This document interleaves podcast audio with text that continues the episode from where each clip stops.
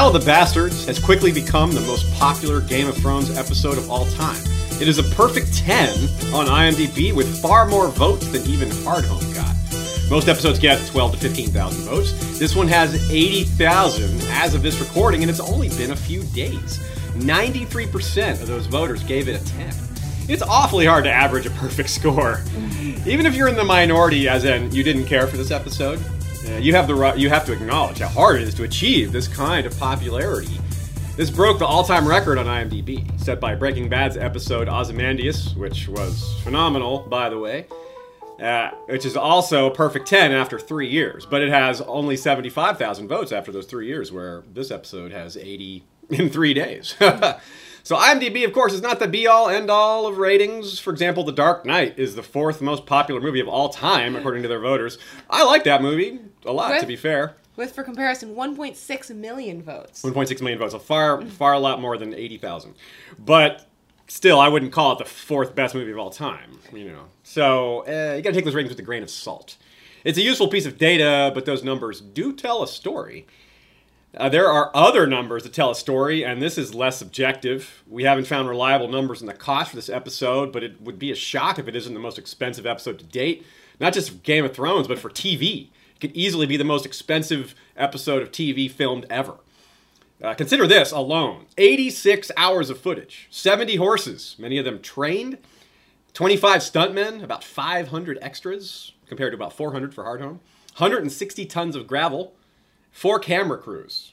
I mean, the scale of the production was larger than Hardhome or Blackwater, and that's just this battle, because there was Meereen also. That didn't even include Meereen, uh, although a lot of that was CGI, but still, that's expensive stuff. So on one hand, spending a lot of time and money doesn't guarantee quality. You know, just spending a lot of money doesn't mean it's going to be good. On the other hand, it certainly helps, especially when you're aiming for awe. And I was awed, no doubt. What about you guys? Yeah, I loved it. Obviously, I'm on the episode. Right Yeah, now. that's right. and I'm not, as you might guess, I'm not a big battle fan in general. I'm not big on action. But that was just a really visceral, uh, intense experience of a TV show. Yeah, right on. What about you guys? Welcome back, Radio Westeros. Lady Gwyn and Yolkboy, good to have you here again. Tell us your uh, overall thoughts, your initial impressions. Yeah, hello. Good to be back. Uh, it was epic, obviously. Um, awesome in the true sense of the word. It was. Yeah, really don't have much bad to say about it uh, in terms of spectacle. So. What about you, Yolkboy? Hi, really glad to be back. Yeah, it was a wonderful spectacle. It was groundbreaking TV. I thought maybe some of the underpinning story was a little weak in places, but this was a spectacle episode, wasn't it? So uh, we've got to give them points for delivering the awe, and they really did that. Absolutely. And also, um, I want to mention a few things before we get started. We've got a couple of notes. This is, despite it being a battle episode, you know, there is a plenty of plot movement. Lots of things happen. There's lots to talk about besides just the scale of the production and, and how popular it was.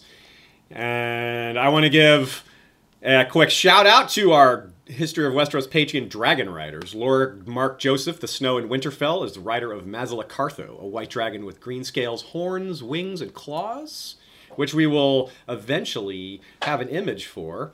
Also, Rory the Subduer and Tamer of the Last of Valyria, writer of Vrathraeus. Vrathraeus, excuse me, that's a hard name to say. a silver gold dragon with violet eyes, talons, and horns, as in the colors of old Valyria themselves. I like that. Vrathraeus was found already part grown by Rory amidst the ruins of Valyria. Also, a shout out to First Sword Jeff Gnarly, the long slapper. His long slapper. Sorry, First Sword Jeff Gnarly, the long snapper. First Sword of History of Westeros. Excellent. I also want to remind everybody that we're doing a live Q and A tomorrow at 6 p.m. Eastern. We'll have plenty of you guys have sent us a lot of great questions, and there's no way we can cover them all today. We knew that would be the case, so we're going to set aside some extra time for that tomorrow. And a good chance we'll do something else at the end of the season after this big episode coming next week. It's going to be 69 minutes long, and of course, it's the end of the season. Lots of things always happen then, so there'll be more questions after that, and we'll be around to field them. Also, want to mention very something very very cool that we're extremely excited about. Eventually, you'll see it behind us in some form or another in some of our episodes. The new Michael Claradox, or Michael Claradox, Michael Clarfield, as in Claradox.de. His new map is out. It's a giant Essos map. It's totally free. You can download it for free, print it out however you want.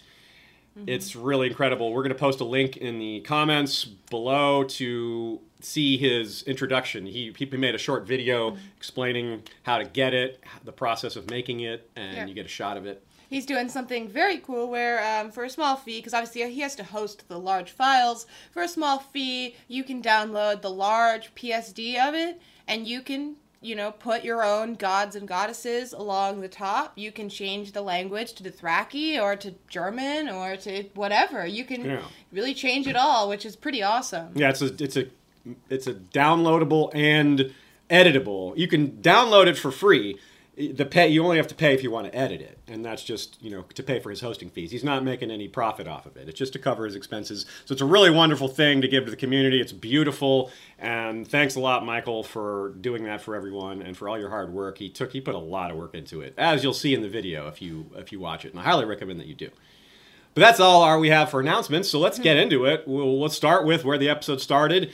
Uh, in general, we have few, we only have two locations to discuss. Usually we go location to location. It's a little easier this time. So Meereen, of course, start off with Dany and Tyrion. Tyrion mentions Jaime's wildfire story, which hints that Cersei's "I heard a rumor" is just her way of talking to Qyburn and not you know, not uh, saying that it's actually a rumor. She heard it from Jaime. Tyrion clearly heard it from Jaime as well. So Jaime telling Cersei and, and Tyrion the truth about Aerys, it makes sense, of course, but that's not how it is in the books, is it? Yeah, personally, I don't think Book Jaime has told Cersei or Tyrion about the truth behind killing Aerys in the wildfire. I just got the impression that in the bathhouse scene with Brienne, this was the first time that Jaime had told anyone, and that's why it's monumental for Jaime in his trust of Brienne and so pivotal for triggering his redemption arc because it's the first time he's trusted anyone, etc. Remember that as close as Jaime and Cersei are, or were, there's still huge secrets between them. Cersei doesn't seem to have told Jaime about the valonqar prophecy, which has surely tormented her as much as Jaime's wildfire secret has tormented him. Yeah, and just to jump in real quick, it's that's a great point to bring up the valonqar because she does tell Jaime about the valonqar prophecy in the show, but not in the book. So it's both of these things are parallel. In the book, in the show, she knows they both know each other's secrets. In the books, they don't know either of each other's secrets. So that's very interesting distinction. And I know, Lady Gwyn, you had some thoughts on this as well.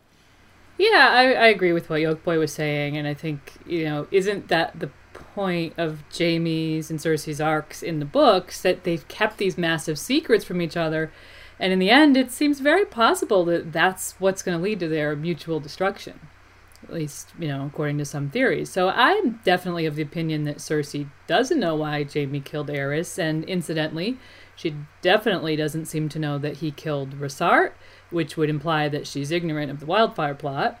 And Tyrion in books almost certainly doesn't know. When he talks to Hallyne in uh, Clash of Kings, Hallyne tells him about the stalk of wildfire from Aerys' reign.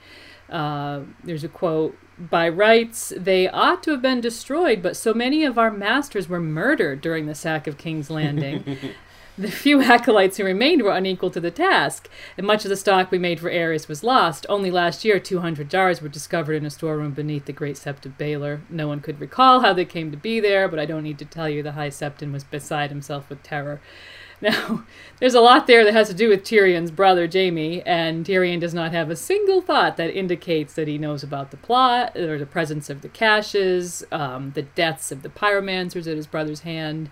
Um, so, um, in spite of the fact that he later thinks King Aerys used his pyromancers to roast the flesh off his enemies, his brother Jaime had told him a few stories about the Mad King. I don't think there's really any evidence that in Tyrion's or Cersei's thoughts that Jaime ever shared quite all of the information with them in the books. Yeah, the your the key phrase there, the key mention in that quote you just listed there was the Great Sept of Baelor. That in the books, Hallyne mentions that they just found those 200 jars of wildfire. So all the show has to do is say, "Hey, Hallyne and his guys never found those jars in show canon." So there you go, and that's uh, that's all they need to set that up. Very interesting. Yeah, this the, the, we'll have a few more things to say about the wildfire plot.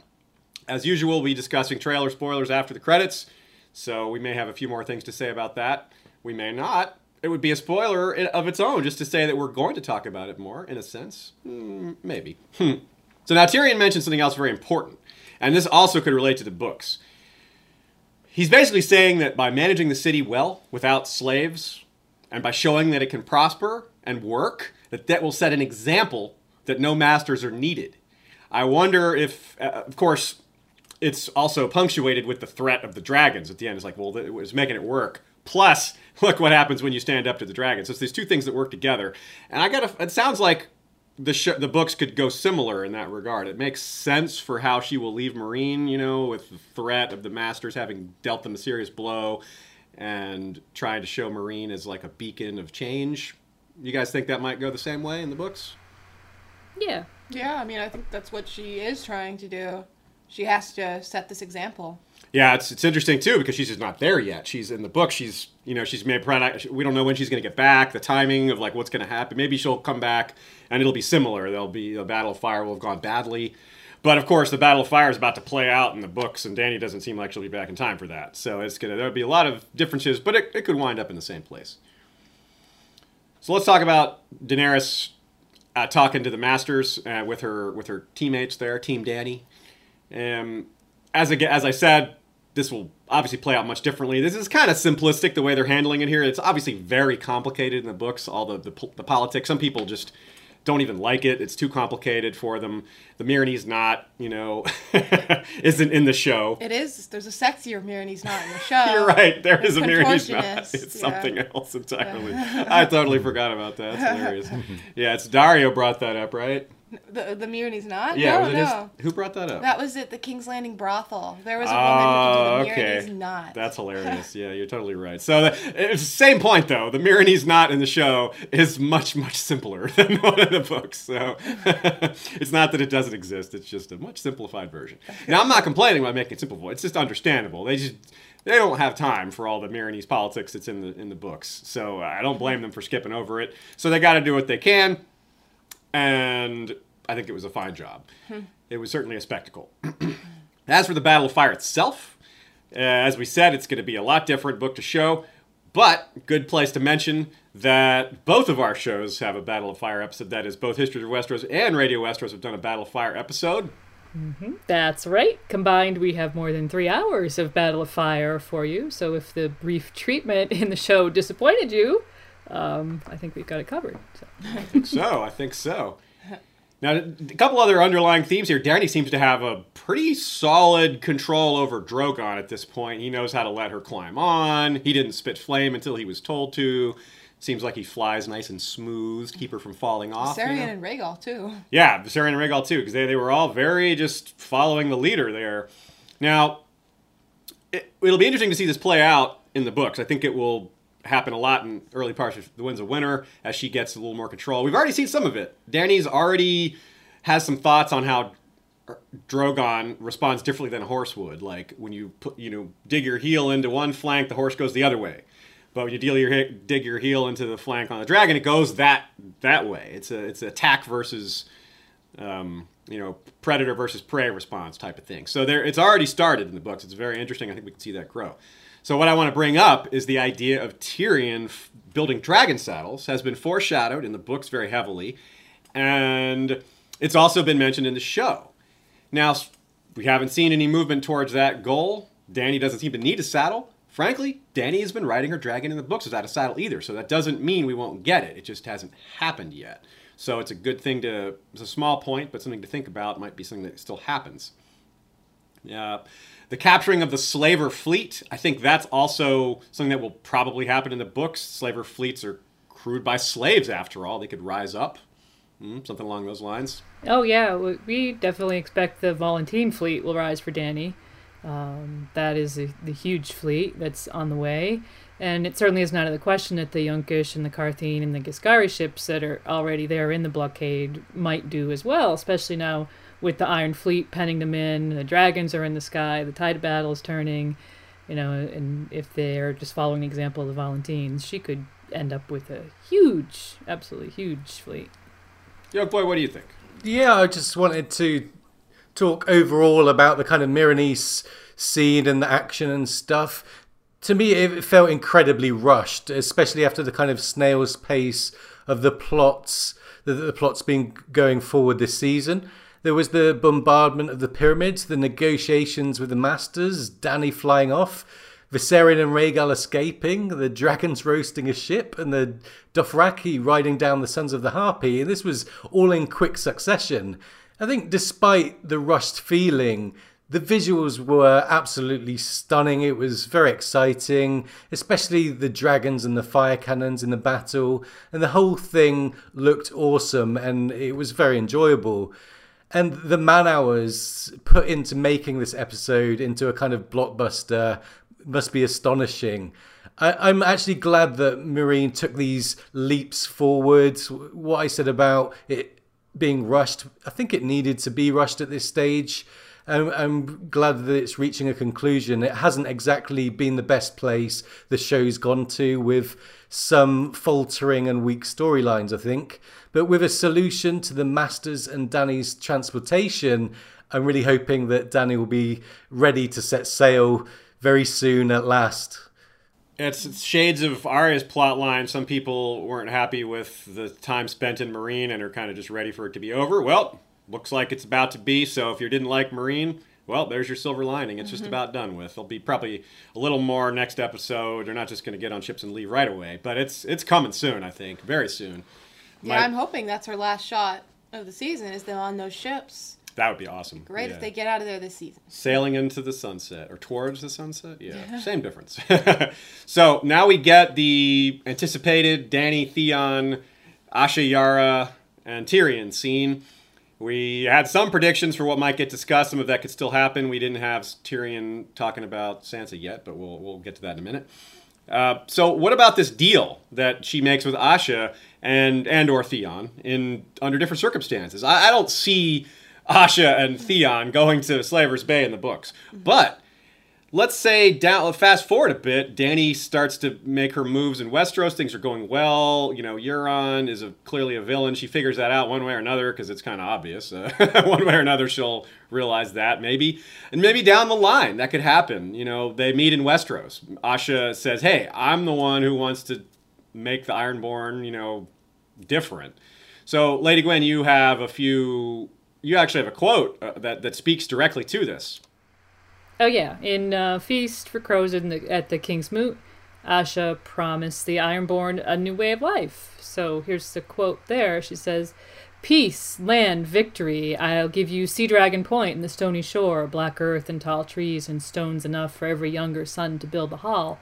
We'll have the Northmen, too, as friends to stand with, with us against the Iron Throne.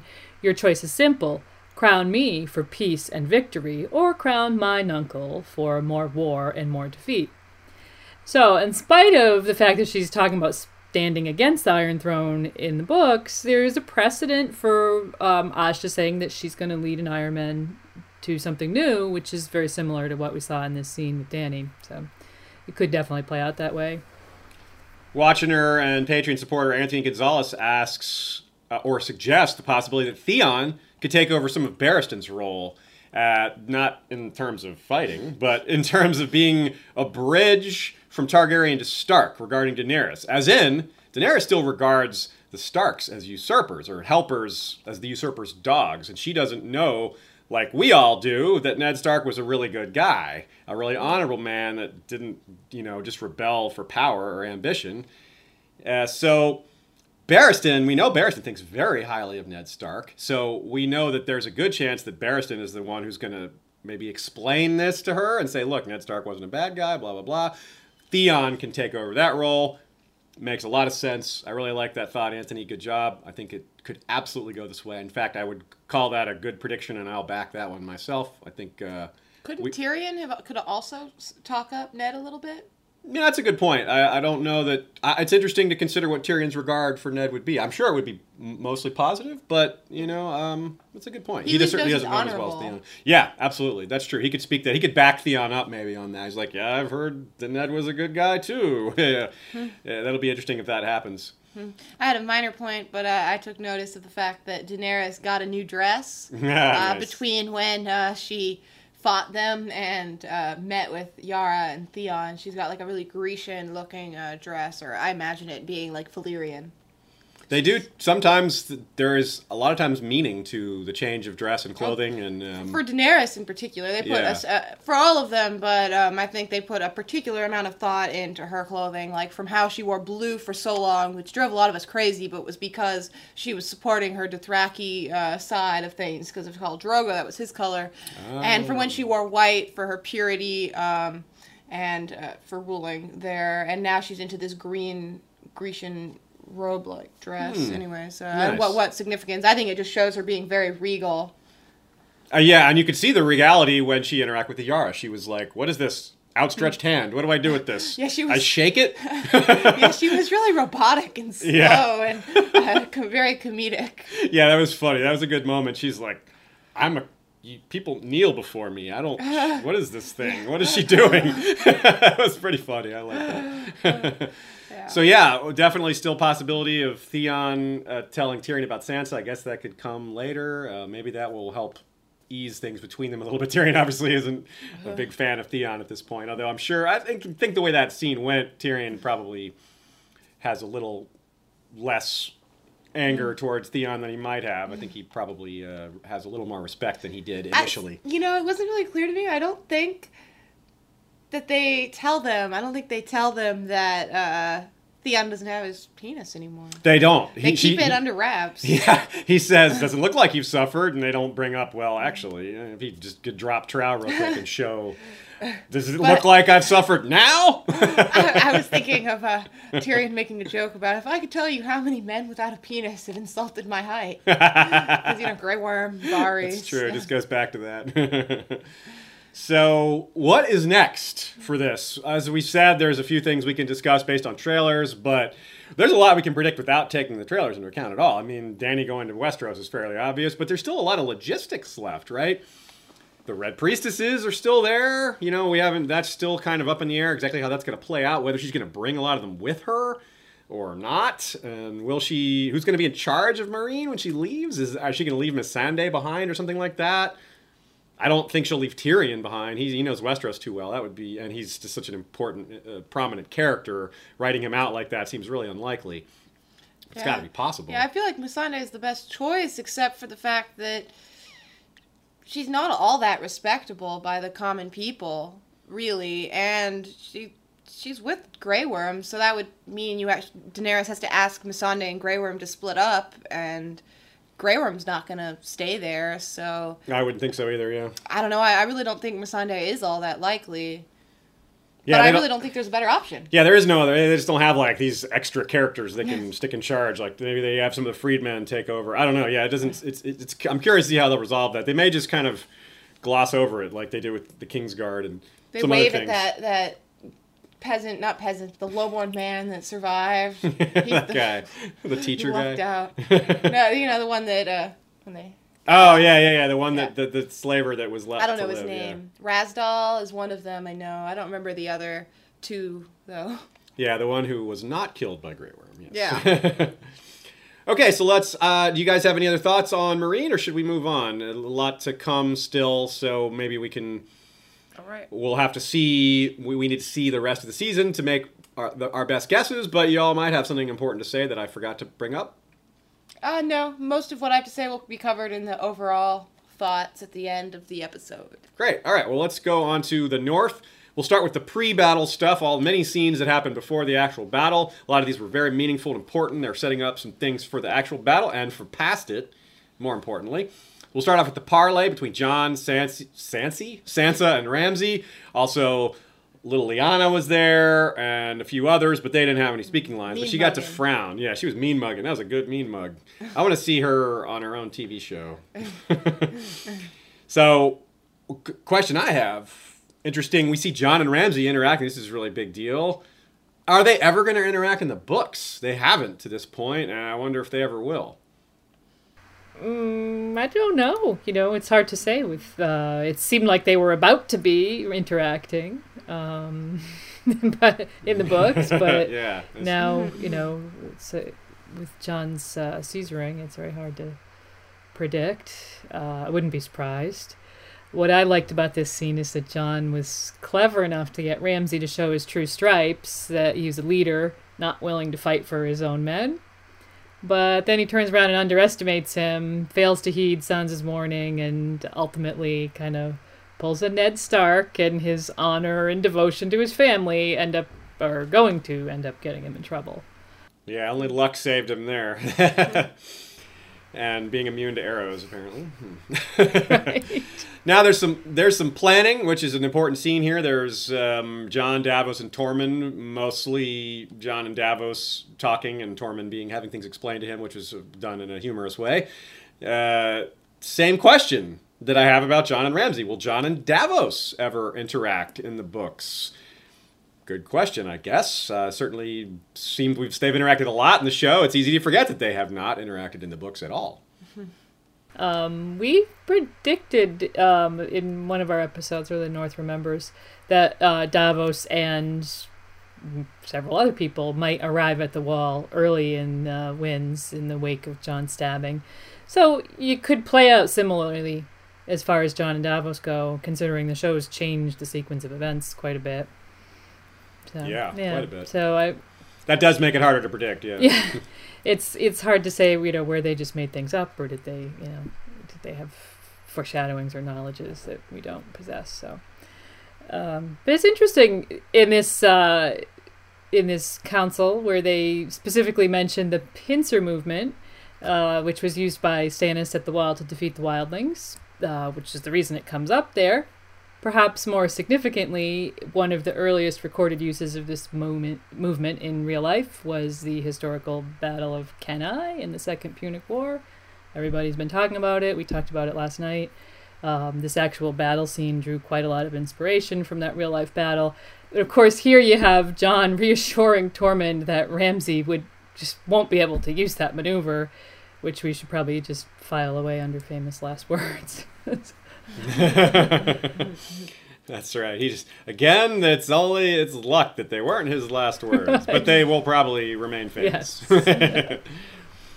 so then we, after the battle planning, we have Jon and Sansa arguing about Ramsay's character, and this is a very interesting scene. It's it's very poignant in some ways. Sansa brings up the why on earth are you not asking me about Ramsay? I know I don't know anything about battles, but his character is really important. His general, you know, the way he's going to behave as a general is tied to who he is as a person.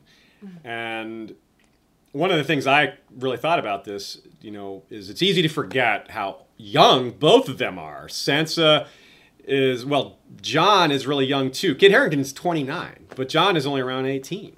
Sophie is 19, but she's playing someone that's a, maybe 15 in the show. It's not clear how old she is, but she's not, I don't think she's 16 yet. And even if she is, that's still really young. Mm. So that's all really important when you judge these guys on their actions, meaning Sansa and Jon, and the decisions they make. We'll be talking about it a lot this episode, but you have, it's really, really important to keep in mind how young they are, and that explains a lot of, you know, being emotional, not being able to handle certain traumas and experiences. I mean, they both had horrible traumas. Mm. Like Sansa's To been be honest- raped repeatedly. Jon was mm. dead. I mean, this is To be honest, I think they could be 39 and, you know, 30, and it would still be understandable for them to behave in this exact way. yeah, that's a good point. What do you think, Lady Gwyn? Well, I think, you know, whether people think it's justified or not, they have made a point of showing Sansa's frustration with being ignored when she points out that they need more men and that she hasn't been asked her opinion about Ramsay. And uh, it's worth noting that Sophie Turner commented um, in an interview that um, about the inherent patriarchy of Westeros, noting that that's what prevented Jon from initially seeing Sansa as a competent contributor and she spoke without any hint that Sansa was trying to put one over on Jon or anything like that. She was focused more on the emergence of her female power, which is a theme that we've seen quite a bit in this season. Yeah. You know, uh, one thing that I saw people commenting and made me laugh a little bit, but I think there's a counterpoint to it, which is that Sansa says, You didn't ask me my opinion. Well, he didn't ask Davos and Tormund their opinions, they just gave it. But I think that has to do with the sexism of Westeros that Sansa doesn't feel that she can just start talking in this war council and give her opinion in front of Davos and Tormund unless Jon asks her opinion there. Um, so I think there's a counterpoint to that. I thought it was a funny comment though, but I also think that just the effect, as Aziz went into, the effect that Sansa's trauma has had on her is just often a little bit brushed aside. And and I'm not just talking about Ramsay, although that's a huge part of it, but just I mean her whole life since leaving Winterfell. And I think that, yeah, like he said, that's part of why she gets emotional and has this sense of Ramsay planning some sort of trap. I think she's, you know, deep down, she has to have this deep seated panic and fear that this is going to happen to her again. She says to Jon, you need to, you know, I need to die if you lose. Like, not going back to him, basically. And I thought of, during this, I thought of Missandei and Grey Worm when they're talking to Tyrion, who wants to interact with the Masters and make a deal with them. And that's their tormentors, their own tormentors, who put them through ter- horrible traumas. And they warned Tyrion, they warned him, and I'm sure they had that, like, no, the Masters are coming. And they did come, and Missandei said the Masters have come to take what's theirs. And I'm sure that was a horrible experience for both of them. But then, just like how Sansa got her revenge on Ramsay, Grey Worm was the one to decapitate both of those maces, both of those masters. That's right. Preach. I totally agree with that. The the emotional. This is this is something we focus a lot on in history of Westeros podcast in general in the ba- in the in the past and now and Radio Westeros. You guys do too. You really when you especially when you focus on individual characters like y'all do sometimes or a lot of times, it's really important to get at their psychology. That's a huge driver uh, at people's actions and. I think it's very believable for Sansa and Grey Worm and Missandei to have these strong reactions that from the outside may seem illogical and again and counter to their interests but that's trauma. That's how trauma works. It makes you do things that aren't necessarily logical. And but they are logical in their own way in a, in a subconscious sort of way in that you're you know better than anyone what the worst case scenario is with these people you, they've seen them at their worst. They know what they're capable of. Tyrion doesn't know. Jon doesn't know. He doesn't know. Tyrion doesn't know how bad the slavers can be. Jon doesn't know how bad Ramsay is. And Jon's just like, I've faced worse than Ramsay. I've faced the White Walkers. I've faced like, yeah, okay. So in in some ways they're worse, but they're different worse. You They know, and they're not you. right. The White Walkers don't torture people. The White Walkers don't probably as far as we know they don't use psychology against you they just they just mm-hmm. kill you know? So it's a totally different sort of enemy. So Sansa had a lot of good points there and a lot of good reasons to feel the way she does. Okay Jon and melisandre. Jon tells melisandre do not bring me back. I think about i think about how that could play out in the books. Will Jon have the same sort of fatalism like if i die again don't bring me back. I don't want that to happen again. What do you think Yolkboy Yeah, I think that we could see a similar thing in the books. Jon kind of fearing to be resurrected again. You know, he's he is quite mopey anyway, isn't he? but I imagine before a battle, the same kind of uh, line can, could come about. Just speaking about this scene in general, uh, both Jon and Mel are quite depressed. From Jon, I think we can expect it after what he's been through, and he's always been somewhat solemn. But I think we expected Mel to be a bit more confident after the success of the resurrection.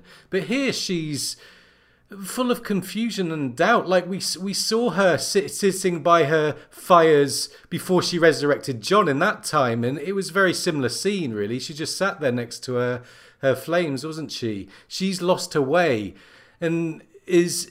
E- And uh, she's even less than complimentary about the Red God, which was a bit of a shocker, I think. Yeah. She's obviously, yeah, she's obviously still in disbelief about what happened to Stannis, who she thought was a savior, uh, reflecting on her own mistakes in interpreting the flames, which is her kind of reason to be in her own mind, and she just might be feeling guilt about Shireen, I think, uh, which we're going to talk about more today.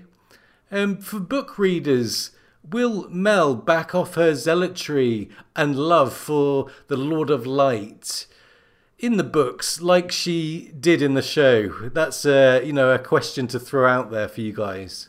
Yeah, it's not one we can we can answer. We don't know, obviously, but it's interesting to consider that after you know, presumably Stannis. It really depends on when Stannis dies in the books. I mean, we don't know for sure that he will. It's a safe guess that he probably will. the circumstances could be a lot different. She may not burn Shireen in the books. It may be Stannis might be the one responsible, or she may do it all herself.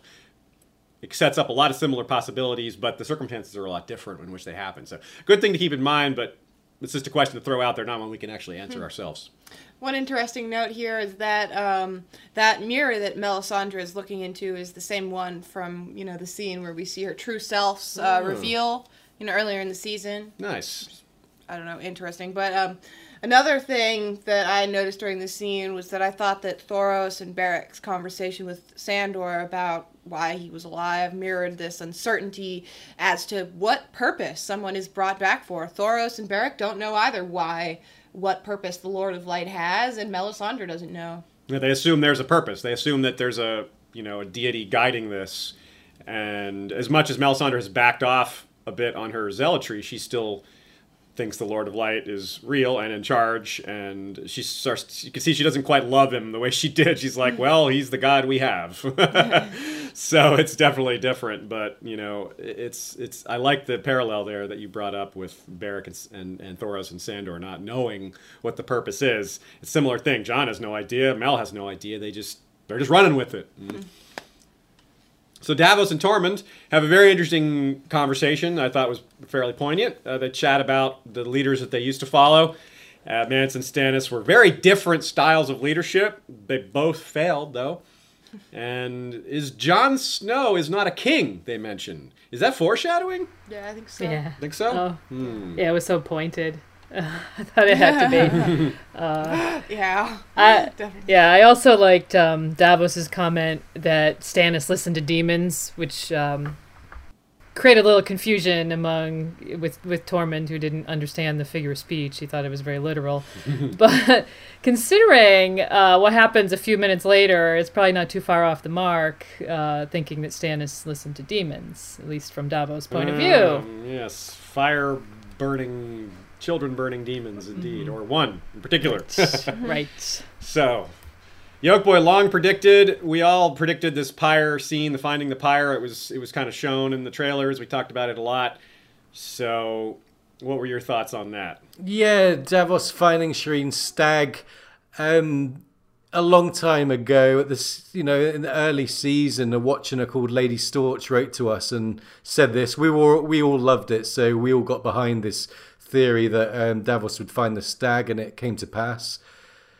I think it was good writing to use the stag as a device over two seasons like this. It worked well and was somewhat like Dany's ring, which again linked threads over two seasons together and kind of bound them together.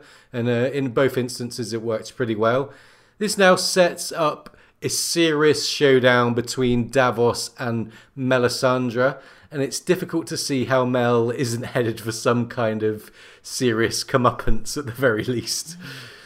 As you mentioned too, Melisandre may be feeling her own guilt, which may impact her ability to even defend her own decisions. She may be like, "Yeah, I, sh- I shouldn't have done that." You know, she may not have the, the emotional energy to d- dispute the charge. You know, she may be, "Yeah, Yeah, be- shouldn't have done that." Because I, I've always thought that Mel isn't actually evil. She believes what she's doing is right, and she does evil things. But now she's questioning her own faith. She she realizes, you know, you know, I've done this terrible thing. I don't think she's so inhuman that she doesn't care about burning a child. It's just she thought that it was going to have great consequences and it was the God's work. And it, she realizes now it wasn't. Be very interesting to see Mel's demeanor in the next episode. Yeah, that I'm very very interested in that. I really wonder what they're going to do with that. So, one other note, um, thanks to Lady Air Ardros, Mother of Wolves, for catching that the stag, Burn Stag, only had one antler, which might be a little hint throwback to the direwolf stag foreshadowing way back in season one, episode one, where they find the direwolves for the first time and one of the antlers is broken off inside the mother wolf's neck possibly intentional, possibly not. Pretty cool catch either way. I like to pretend those things are intentional, even when we don't know they are or not. And Lady Air Airdross is one of our Patreon Northern champions, and it's time to give them a shout out. So let's do that. Thanks to Jay Wilson, Winter's King, Stephen Hill, Bastard of the Crag, Sir Stephen, the Hammer of the North, Small Paul of House Buckley, the Scourge of Skagos, Winter's King. Nico the Unknown of House Mormont, Bear Life. Brandon Redbeard of House Brewer, sworn alesmith to House Stark, Grand Master of the Zithomancers Guild and Keeper of the Buzz. And the aforementioned Lady Air Airdross, Mother of Wolves. If you want to get a cool title like that, check us out on Patreon, www.patreon.com slash history of Westeros. Find your find the title that suits you best. If you want a nickname, make it up yourself, or let us do it for you. Also, you get episodes early, things like that, lots of goodies. So check that out if you get the chance. All right, let's talk about the battle itself. Big stuff. This is where this is the big moment, the big action where all the money was spent, where all the time was spent. Starts off with well, we we threw out a few theories earlier in the season about Frickon, fake Rickon, and Trickon. Yeah.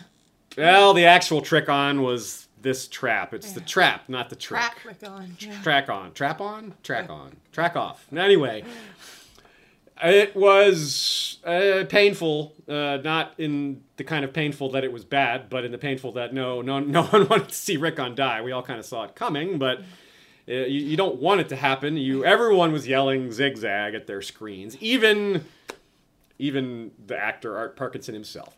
Uh, shout out to Lincoln Naranya, the hedge knight from Sothoryos, known as the Anaconda Knight, and he mentioned something that is on point as far as the way I like to analyze things, which is the music. And there was a bit of a fake out. It was like a triumphant moment when the last arrow missed Rickon, and the music reflected that. And then, bam, he gets killed like a split second later with another arrow. And it was, oof, that was that was tricky of them. trick on, they trick trick arrow, Yeah. trick arrow, whatever. So Rickon never actually got any lines this season. They he saved some, some cash there, maybe. he he grunted and moaned and and, and eh, as he's running made some And sounds, looked but yeah, those don't count as lines. I don't think. He's the only person who has less lines than Hodor. That's funny. So what he said, he he tweeted. The ar- actor Art Parkinson tweeted, "Had a good run." Ugh. Hashtag should have zigzag. Yeah, hashtag should have zigzag. So that that went viral because that was hilarious.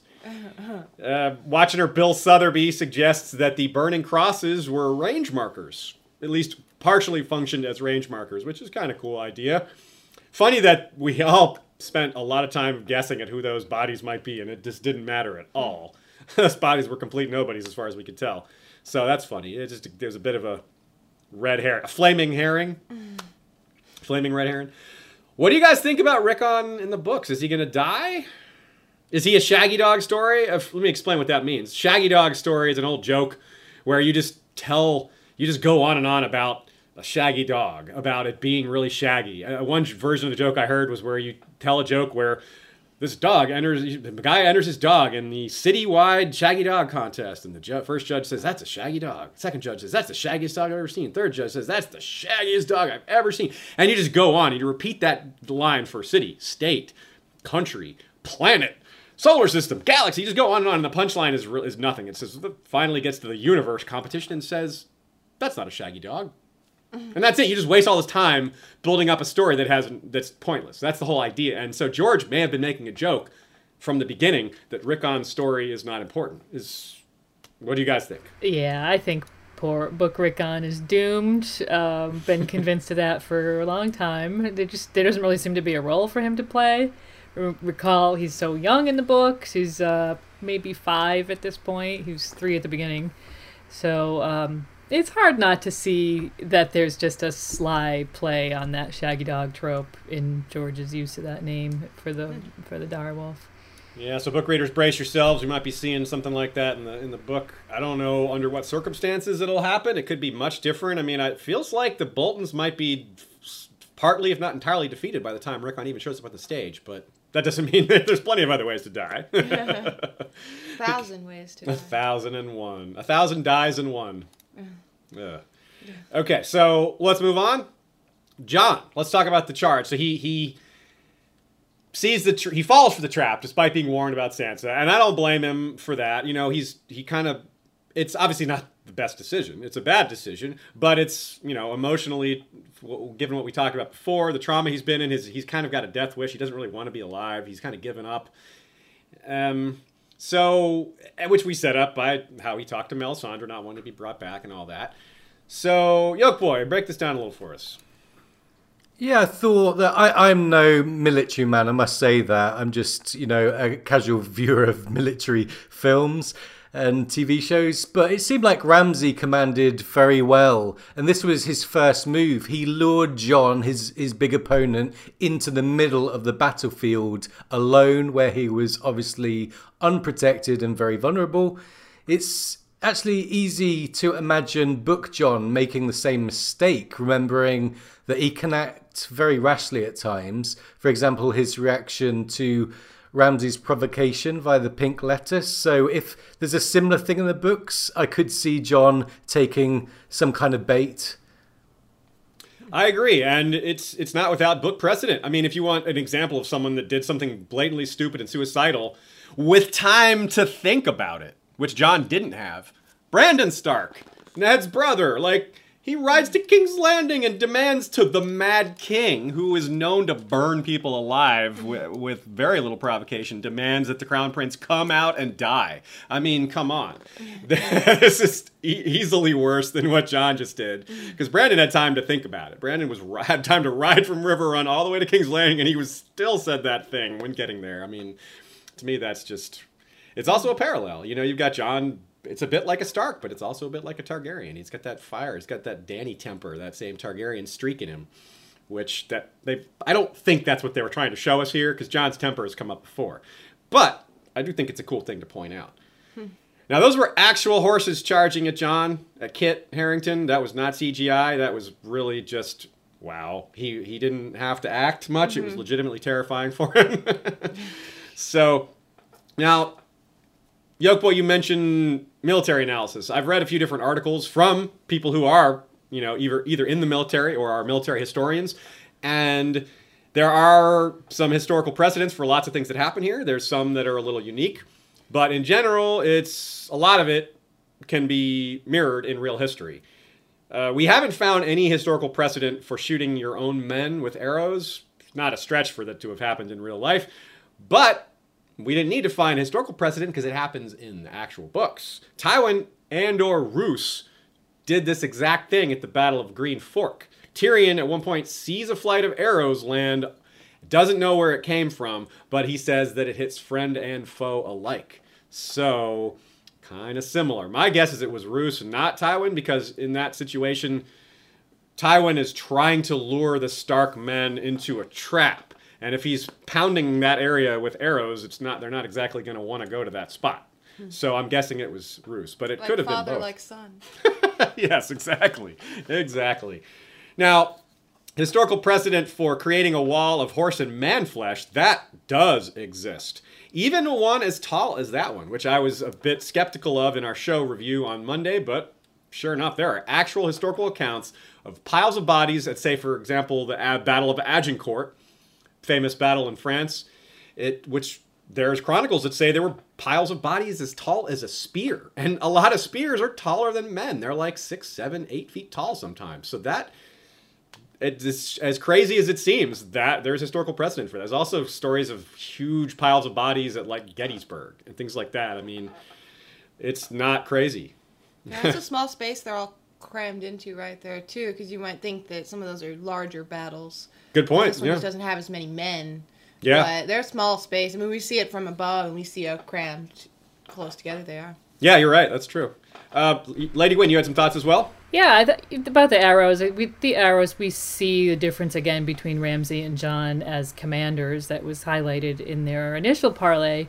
Jon, um, with Davos at his as his lieutenant, care too much about their own troops to risk a friendly friendly fire situation. They're not going to use their archers.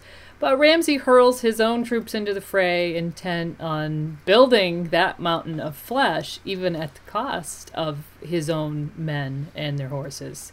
His goal was total annihilation of the enemy. He didn't. he wanted to kill every single one of them. And as Yolkboy said, it was a pretty good plan. It almost worked. It just, uh, you know, the the thing he couldn't predict or didn't see coming is what undid him.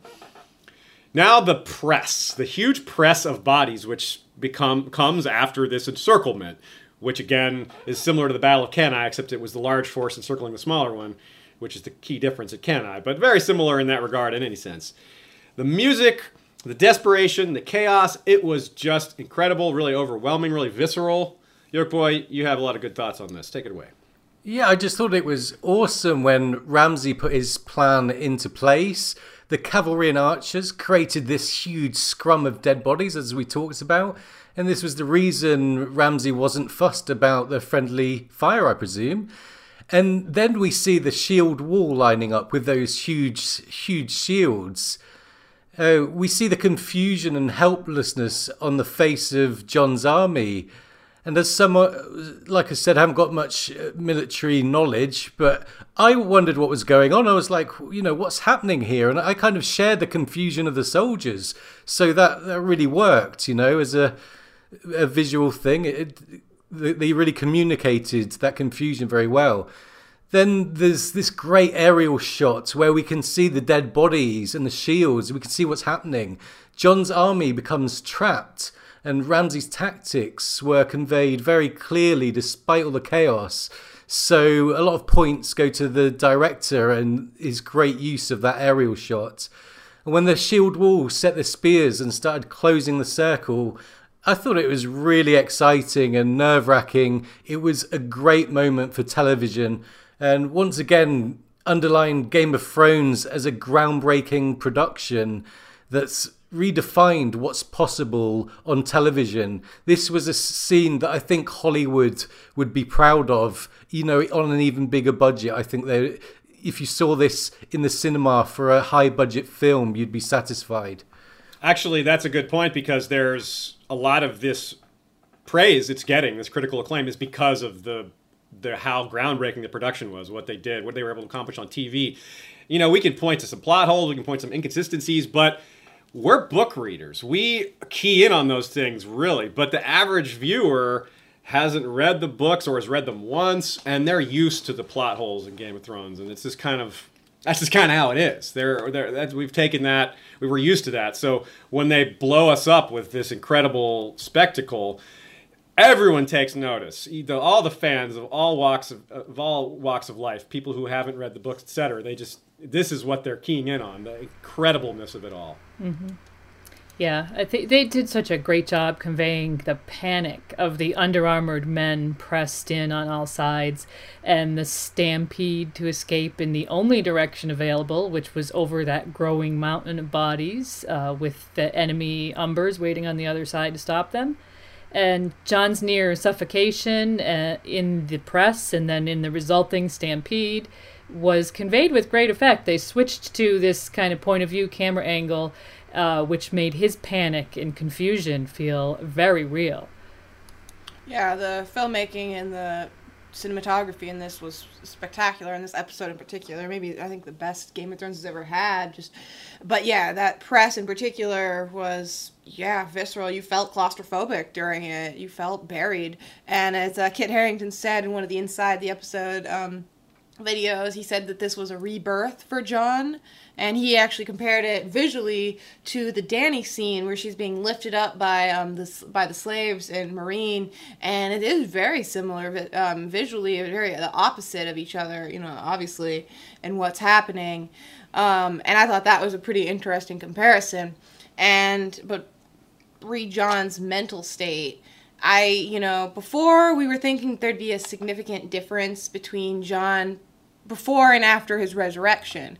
And it was uh, you know, he, he wasn't much of a difference. I think that there's an argument that there's some difference between him. He's just been lifeless. He's, you know, doesn't have a goal. He doesn't have a mission. Arguably, that's a pretty big difference. Yeah, that's exactly. That's what yeah. I mean. There's, there was that difference, but I think that this again, I, I find myself hoping that we see a difference between Jon before and after this traumatic battle. And I think that one of these things is, yeah, it puts the fire of life back into him. That it you know, gives him his motivation back, and uh, I mean, he decides he wants to be alive after all. Yeah, you know, he's yeah. like, he's struggling, he's being trampled, he's struggling to breathe. If he doesn't have a will to yeah. live, he's not going to fight his way yeah, out. but he fought, but he fought his way out, and so I think that that shows a difference in um, his mental state there. But I, I don't really expect to see him like riddled with PTSD after this, but I think it's pretty easy to imagine Jon or anyone having some some claustrophobia after being almost suffocated by bo- dead bodies. Wow, yeah. And I, I could see Jon in a situation where he's a little uncomfortable there. Mm. Um, and I think that Sansa and Jon will have a little more in common to bond over. Uh, not a great thing to bond over, but they both have been through situations that Ramsay has engineered. Maybe he'll like standing on top of the wall again. It's the vast and open space. Just like, ah, look at this everything. Ah, it's so open and wide and tall, and there's no congestion at all up here. I'm going to stay up here forever. So, within the Battle of the Bastards, we got a sub battle, the Battle of the Beards. Umber, the Umber Sigil is a giant, and Tormund's Giant's Bane for the win. Went- taking him down there. Some people thought it had been fitting for 1 1 to take out uh, Small John Umber there, but this works really well too. So, yeah. yeah, I thought it was great. Uh, after Rickon's death, my bloodlust was at an all-time high, so I found it very satisfying to see the end of Small John Umber, who gave Rick under Ramsay. So uh, I wondered if any of you guys noticed that Small John and Ramsay had a similar end. Uh, they both had their throats torn out yeah. by a beast. That's cool. That's cool. Yeah, yeah. I was actually reading just before this about um, a real life historical um, parallel to that, that there was an actual battle where someone, uh, it, it was a top Reddit post um, on our Song of Ice and Fire. Anyways, it was uh, someone actually got their throat ripped out in battle uh, by someone documented. Whoa. Uh, yeah. but it was definitely. Damn. Yeah, people do desperate things in battle. You use whatever weapons you have. And that's a speaks more to the desperation of the scene. They're jammed close together. Uh, Small John at one point tries to swing his sword at Tormund, and it's awkward, and it's supposed to be awkward because he doesn't have room to swing it. The only thing he can do is a short, overhanded slash, and Tormund has no problem blocking it. And then their weapons are just useless at that point until Tormund pulls his little bone knife thing out that he slams him in the face with. That was really brutal. But yeah, it just spoke more to the desperation and chaos and brutality and, and the horror of war. You also get maybe something that we didn't get that we wanted was in the Riverland scene, Septon Ray talking about the horrors of war, because that's a big theme of A Feast for Crows. Well, we didn't get him talking about that nearly as much as we wanted to, but we saw it here in this battle. They, were, they definitely showed scenes of Despotishal, a guy with his guts hanging out, screaming for help, and, and a lot of people, a guy with his legs cut off, and all this just really terrible stuff. And that's the point. War is awful. Battle is horrible, and it's there's no sugarcoating that. So I'm glad that they showed it visually, since they didn't have a speech about it. So that was kind of cool. Kind of cool how, how brutal and awful it was. That's really cool. So, Kind of. so yeah, kind of, kind of. Not really. So let's talk about the arrival of the Vale Knights. This was obviously we expected it. Nobody was like, "Oh my goodness, the Vale Knights coming to save the day." No one saw that coming. Yolkboy, talk talk to us about this. Yeah, last week actually, I said that I really hoped that the Knights of the Vale weren't going to swoop in at the last minute and save the day. And I thought that this notion was too predictable, cliche, and I wanted to see something more complex maybe. However, it did come to pass. The Knights of the Vale came in as many people had predicted. And so I guess the question for those of us with a critical eye is do we give the show a pass for giving a quick and easy solution here? In my opinion, I personally do give them a pass. I think the battle was groundbreaking TV, like I said, and that they- they- they've uh, kind of earned a pass to do something a, a bit more simplistic. Some people are calling this a Deus Ex Machina. It's in fact not a Deus Ex Machina because it was set up and telegraphed clearly in earlier episodes, and so it didn't come out of nowhere. It was actually projected. So, so really, the main criticism is that it's a predictable and well-worn ending to a battle. But personally, it's not one that damaged my enjoyment of the sequence too much. Yeah, uh, definitely not mine either. Uh, I loved seeing those banners flying as the cavalry arrived. Arrived, I stood up and cheered, jumping up and down, Nice. literally. How fun Um, would it be to be that guy, the Vale Knight in the front, that was just like holding the banner, like ah! Yeah, he looked, he looked like he was having a good time. Here we come. Yeah. Uh, you know, I would point out that this is actually quite similar to Tywin arriving at the Blackwater, swooping in, Stannis arriving at the wall during the Wildling attack. Uh, it's just a, it's a well-worn trope. It's one that we see used frequently in storytelling. It's in books, fantasy classics such as Lord of the Rings, The Wheel of Time has it. Even Harry Potter has it at the end. Uh, films as wide-ranging as Star Wars and Saving Private Ryan. It's all over the place. Um, Didn't ruin those movies. it didn't so- right. These are all good things. I'm not talking about you know chunky things that no one likes. These are very popular films and books. So I don't think it was out of place. Um, I I just thought it was enjoyable and stirring. And um, by the way, we expect something very like this is going to happen in the books as well. We commented on that in our episodes on the North and Littlefinger. So uh, something I am Yeah. looking forward to seeing. Something vaguely similar, I agree. Something similar like that could happen in the books. It's, we, we're waiting to see how that will be set up in the books, but I agree, it's a very possible endgame. Yeah, this scene I thought had uh, great acting from all. I mean, the whole episode does, but I, I particularly like this scene um, in the reactions to the Vale Knights returning. Uh, Ramsay gets this sour look on his face, which is, you know, pretty satisfying to see Ramsay not with a big grin on his face, happy with the situation. Yeah. But um, when Jon chases after Ramsay, which is funny, a funny shot as well, the three of them with one one so large. But uh, Sansa sees this, uh, and she has like She she's a pretty interesting look on her face. I thought it was some parts hope, and I think some parts resignation, and some parts fear, because I I don't think she's let herself hope that Jon can just kill Ramsay here. Yeah. And I think she's like, well, Jon's just gonna do that foolish thing. He might die right here. But I think she still has that hope in her, and I think that all comes across in her face and these mixed emotions that she's feeling. I agree. It's even possible, and we'll get into a lot more about what Sansa's, you know, frame of mind and why she did this the way she did. But it's worth considering the possibility that she wouldn't have been disappointed if Jon died. Yeah, I I thought that too. When she sees that, she like is a little resigned to, well, this is this is how it goes. This is good for me. Yeah. So that's a segue to Ramsay's end, which Sansa's psychology really comes out in his final moments. But we'll take our mid episode break first and come back to talk about that in just a minute. So we call it Ramsay's fitting end. It's been kind of just long guessed at in the books fandom that this is how he would go out. Vaguely, in a sense, meaning that his dogs would kill him. The other parts of the circumstances is anyone's guess. So, Yolkboy, tell us what you thought of that. Okay, Ramsay's death. I think we, we all wanted to see Ramsay go one way or another, didn't we? So uh, Yeah. I'm very glad that we, there's no more kind of winter hell, as f- some fans have called it anymore. The curse has been lifted. But the, the end, Ramsay's ending, I must admit, despite really liking the episode, this this kind of caused me some cognitive dissonance. On one hand, I was very glad to see the back of Ramsey. His ending was very poetic. Being eaten by his dogs is something that we've been predicting for a while.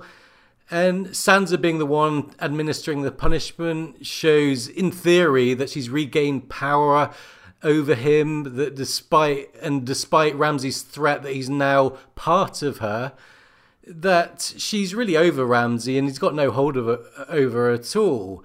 However, Sansa does stay to watch Ramsay being devoured, and she does kind of get a kick out of it. And so I, I wondered, isn't this really proving Ramsay's words here that he'll be part of her? Because she's behaving like him. She's doing what he did to Fat Walda. You know, she's watching the the dogs devouring someone uh, sadistically almost. You know, so.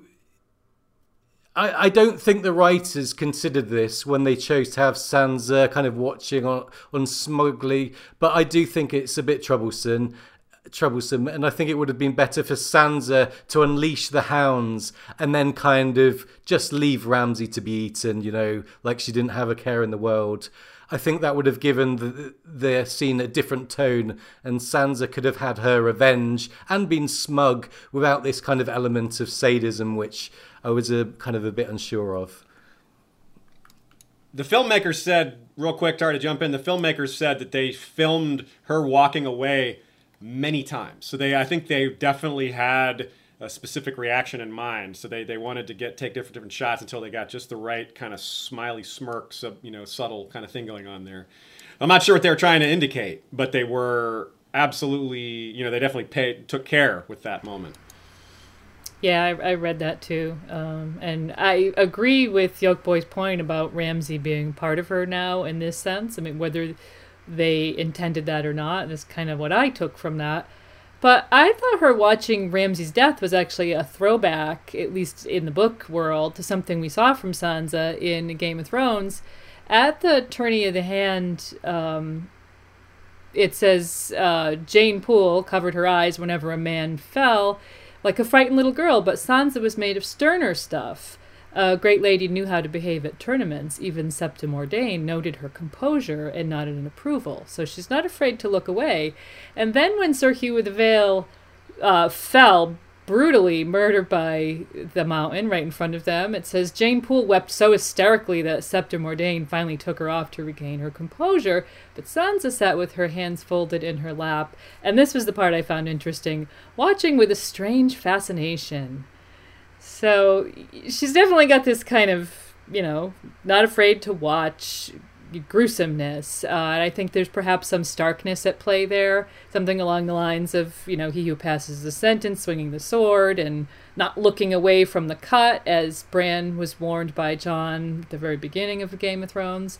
But, you know, at any rate, it seems like this hardness, for lack of a better term, was foreshadowed in her character. And getting back to Sophie's comments about it, she noted that Jon allowed Sansa to do this so it wasn't something that you know he he was on board with it. Uh, he recognized that she was capable of making this decision and deserved to be in charge of Ramsay's execution. Uh, yeah, there was some good. debate about that whether Jon or Sansa made that call. I, th- I thought it was clear that it was Sansa, but there was some confusion amongst the fandom. But the post-show comments by San- by Sophie Turner and Kit Harington make it very clear that it was Sansa's call. Yeah, I think uh, you guys both raised really good points there. I think it's a little of all of it. I think that she does choose a sadistic way to have him killed, and I think that does show that Ramsay's, you know, in her a little bit, that he's affected her. But I also think that yeah, that it is part of her character to be to, to look at what was happening. Um, but I also think that there's another angle there in that when someone torments you like that, you wait to see them die. You you want to make sure they're dead. And i think that's part of her happiness you know she can finally breathe easy sleep easily at night a little more easily uh, knowing that he's actually dead. And it's like in any horror movie you're like wait no wait and see if he's dead. Don't let him yeah wait till he, he stands up behind you yeah it's like no he's still alive right. Just when you think he's really dead, the hand twitches. In Game of Thrones, yeah. half the characters that are dead are still alive, according to some theories. So, yeah, yeah. With that, with that angle, I'm very glad she stayed and, and saw him really die. Yeah, yeah. I saw we saw some a funny uh, meme of of Ramsay's first appearance in season seven, and it was just a picture of dog poop. Ouch. There's no coming back from that. Unless we see undead poop walking around. how would that even? What, what did, how would that even work? Very final. I imagine ah. a little emoji. Yeah, the walkers raise him from the dead, but this is all there is of him, so it's just white poo. anyway, so let's talk about the the battle overall. You know, there's there's uh, we could we, we broke down the individual sections, but we could talk about some talk about it at a high level. Speaking of at a high level, mm-hmm. one nice parallel between the two battles was the arrow flight versus the trebuchet flight. It was like a, a GoPro shot where we got to see the full arcing shot of one of each, and I thought that was yeah. a nice touch. Yeah, they had a lot of really great POV perspective shots in both battles from yeah the trebuchets and the arrows in the north, and I'm a big fan of those style of shots in general. Um, and it was really great just when you start out the episode with the with the Meereenese ship sending it off, which was great, great yes. filmmaking. But they also had a lot of stunning like vistas with wide open spaces from Meereen up high, seeing the destruction. Um, just definitely just really wide screen shots, and that was true again with the distance between the two battles and when they're doing their dip- diplomatic meaning. Yeah, yeah. Totally Meereen agree. Meereen looked fantastic from above, didn't it? When the, the fireballs were hitting the pyramid, uh, like you say, it's the perfect shot to really capture the battle. yeah. And uh, you know they use similar kind of aerial shots, which I, I said kind of inform the viewer what was actually going on in the scrum and stuff like that. Yeah, and this is one of the advantages of TV. I mean, George could describe those pyramids, those fireballs, as beautifully as he can, and he's amazing at doing that. But nothing really compares to seeing it on screen. Mm-hmm. It's just a totally different game. It's the it's the advantage TV has, where the books have the huge advantage of being able to see inside characters' heads and explain their thoughts, which is just you know a totally different thing. So. You know they both have their advantages, and, and this really the show is really has shows its advantage as well in episodes like this. Of course, there's nothing really like this, but mm. It's you know we've seen things similar similar mm-hmm. with less scale. Now as far as the weaponry it's interesting to look at some of the choices they made there. There's the bolt infantry is a lot like some sort of pseudo greek macedonian phalanx with roman sized shields or perhaps more ancient greek shields. Now one guy holding the shield without a weapon that's kind of unique. I don't think there's a lot of precedent for that. Usually the, the, the macedonians and greeks would hold a shield in one hand and the spear in the other. So that you know but they had the same kind of the spears had the same back end with the big counterbalance weight so that it you know it's not all bulky and heavy. So i thought that was really nice. Um, there's a lot of other analysis out there about the weapons choices and some of the costuming and how they did. I highly recommend some of the behind the scenes videos the, the making of the, the all the things they did with that. There's a lot of great things out there to view on that so we won't get too deep into that. There's also a lot of great articles out there people who who know more than we do about military history that have analyzed the specific weaponry used As an aside, um, I, I kept thinking that this should just be the battle for Winterfell. I hated the name, the Battle of the Bastards. I really, it's my least favorite of all the Game of Thrones episode titles. But best episode worst it, title it's No. it's got Meereen in it, and those masters were some real bastards. So it's a fitting title, I think. Battle for Winterfell would not have worked for the Meereen plotline. That's a good point yeah that's a very good point so They were bastards. You agree? Huh? yes, yes, I do. so, as far as Jon goes, this is one thing that, that I wanted to I've been wanting to say for a while, and I haven't necessarily had the best place to put it. I think it fits really well here. Jon is a hero trope in the show. He's not really that in the books, and this is a good place to talk about that distinction. George R. R. Martin breaks a lot of fantasy tropes. To be fair, he uses a lot of them as well. He doesn't break all of the tropes, he just breaks a lot of them. Some of them he fully embraces. The show can't break as many tropes as George does because it's just easier to do that in books. You can be more courageous, so to speak, with your writing. That you don't have to please a TV audience. Books, you just have more leeway to do what you want. So I'm not saying George didn't make good choices. Far from it. I'm just saying the show is can't take as many chances as George can. They just can't break all the tropes that he does. So they have to back off on some of those. So they went with the hero trope with Jon, and that they've been doing that the whole time.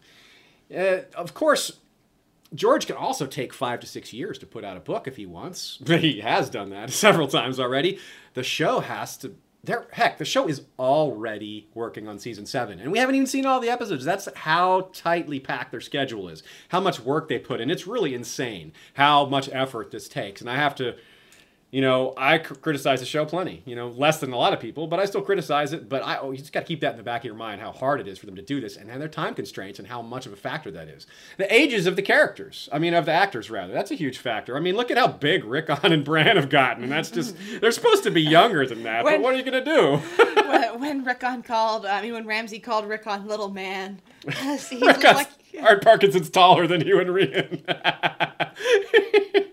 yeah, you're who's little? He's way taller than you, dude. yeah, that was really good. So none of this like you can't just say this makes the show better because they have less time. It doesn't make it better. It just makes it understandable that they have these conflicts or these constraints. And you kind of can give them a pass on some things because they're on this insanely tight, difficult schedule.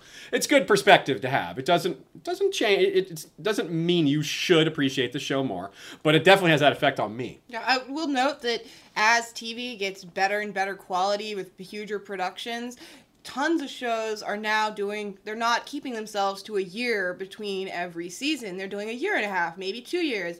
And that's reasonable. It's disappointing to the fan to have to wait two years for a new episode of like humans the sci-fi show but they don't have hbo's budget. Hbo has multiple teams working but they still only have two showrunners and they get run through the ringer right there Yeah, you, you Yeah. can tell they're tired, and I don't blame them. I mean, damn, this is hard. I mean, they're going to be able to sit back when they're done. They're going to sit back and think, "Look at this amazing thing we've created." They'll be able to reap the rewards for the rest of their lives, but they still got a lot of work to do. but most of it's done. Yeah, so I like to think about that. Imagine, just imagine the books, what the books would be like if George just had to put a book out every two years. If he was just forced to, like, didn't matter. He just is under that kind of constraints. Of course, we're, we're all glad he's not. I think the quality would still be very good. It'd be great. It might still be, uh, you know, amazing. But it would take a hit. The quality would take a hit if he was forced to, to put it out sooner than he wanted to. There might be errors. There might be plot holes, which we see in the show sometimes. Those are the kind of things that they maybe don't have time to fi- to catch. It might happen in the books too. Anyway, let's move past that. Let's talk about the aftermath of the battle. This is really big. There's a lot to discuss in terms of where the plot's going to go now. Uh, we'll call these the Ramsifications. Hat tip to Maester Shane for that pun. I appreciate a good pun when I see it. And it's, it's not as good as Art Parkinson's pun, to be fair, but it's a good pun. I uh, liked how Melisandre looked very proud uh, when the flayed ban- the flayed man banners were taken down, and she was up on the ramparts of Winterfell because that was her vision coming true at last. Yeah, maybe we're seeing. You're right. Maybe we're seeing her. Maybe her zealotry will return full force when she starts to, you know, get it back a little bit. Yeah, she looked pretty confident there, pretty Yeah. pleased.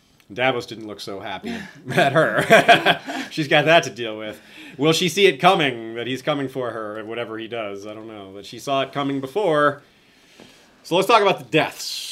We already discussed Rickon, and we expected it. We, he's been on our worry ever since he was captured, uh, and that played out. Unfortunately, Wun Wun is gone. We predicted that. We were far from alone on that. He was the top prediction for a ton of people. For budget reasons, having him cut made a lot of sense. Many have noted the similarities between him and Hodor, one giant holding a door, the other breaking it down. Mm, Both in service of Starks and in the cause of fighting the Walkers, kind of indirectly in Wun Wun's case, but still. So I guess the Giants are all gone now. Wun Wun's gone. There's probably not a 2 2, the ballerina giant, or uh, a 3 3, the, uh, the fullback giant the, for the New York Giants, I suppose. So it seems very likely they're out of the show permanently. Are they Uh, gonna burn him? I hope so. They do not want a giant white running around or a white Yeah, giant. but also like burying it would be really hard. It's a big hole there. did a the huge smell hole. of Wun Wun. I really, I know they're not going to do it, but I would love to see just a little scene of Melisandre giving a giving it a shot to raise Wun Wun. Like I'd like her to just when someone important dies, I'd like her to see if the Lord of Light wants her to bring him back. Like what does she have to lose? But I really, I, I they're not going to do that. No, probably not. But she should. That would be cool. she should at least try Rickon. I mean, no one's mentioned Oh. that. It, it's an inconvenient truth for them, isn't it? Well, shall we True, resurrect? She should try him. sh- shall we resurrect the heir, heir of Winterfell? No, don't. No. Don't do that. No, forget about it. Forget it. He's got too many arrows in him. So a lot of people noted the absence of Ghost, which there's a plus and minus there. Uh, they, you know, of course, it would have been cool to see Ghost, but you know, as much money as they spent on this this, this episode, they, it's like where were they going to find the money to do Ghost? Apparently, well, and of course, the good thing is that he's still alive. That's the silver lining, because like you could have easily seen him lining. dying during that battle. Apparently, the Wun Wun's death, in a sense, saved Ghost, right?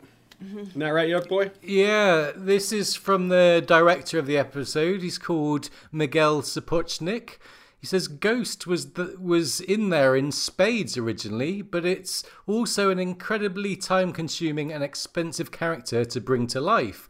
Ultimately, we had to choose between Wun Wun and the direwolf, so the dog bit the dust.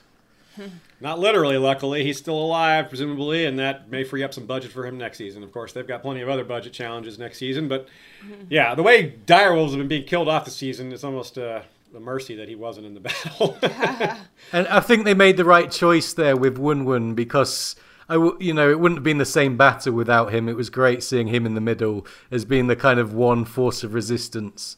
Yeah. And honestly, I mean, it would be bizarre for the giant to not be in the battle, but it's not bizarre for Ghost to not be in the battle. yeah, Jon could have left him back just Yeah, because. It's very easily explainable, but it's not really explainable why Wun Wun isn't there, except if Wun Wun said no. Yeah. Instead of snow, he says, you know, sun, and goes to Yeah, he says, no, "No no, snow." no snow. Yeah.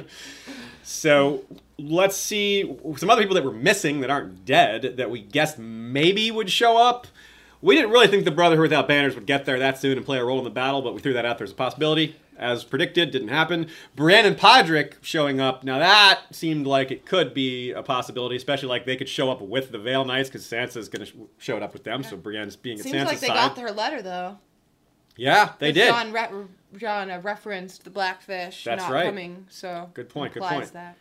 So that uh, is yet to come. Maybe we'll see that next episode. Maybe that'll be delayed till the beginning of next episode, next season rather. So, uh, other questions though. There's Ramsay's dead.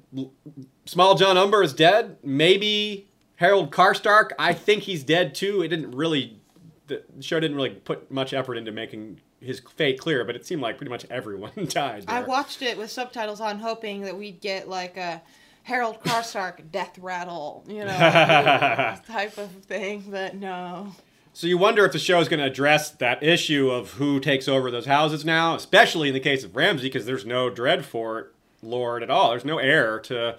And Sansa even very directly points that out. Your line ends, you know, your memory ends, et cetera, et cetera.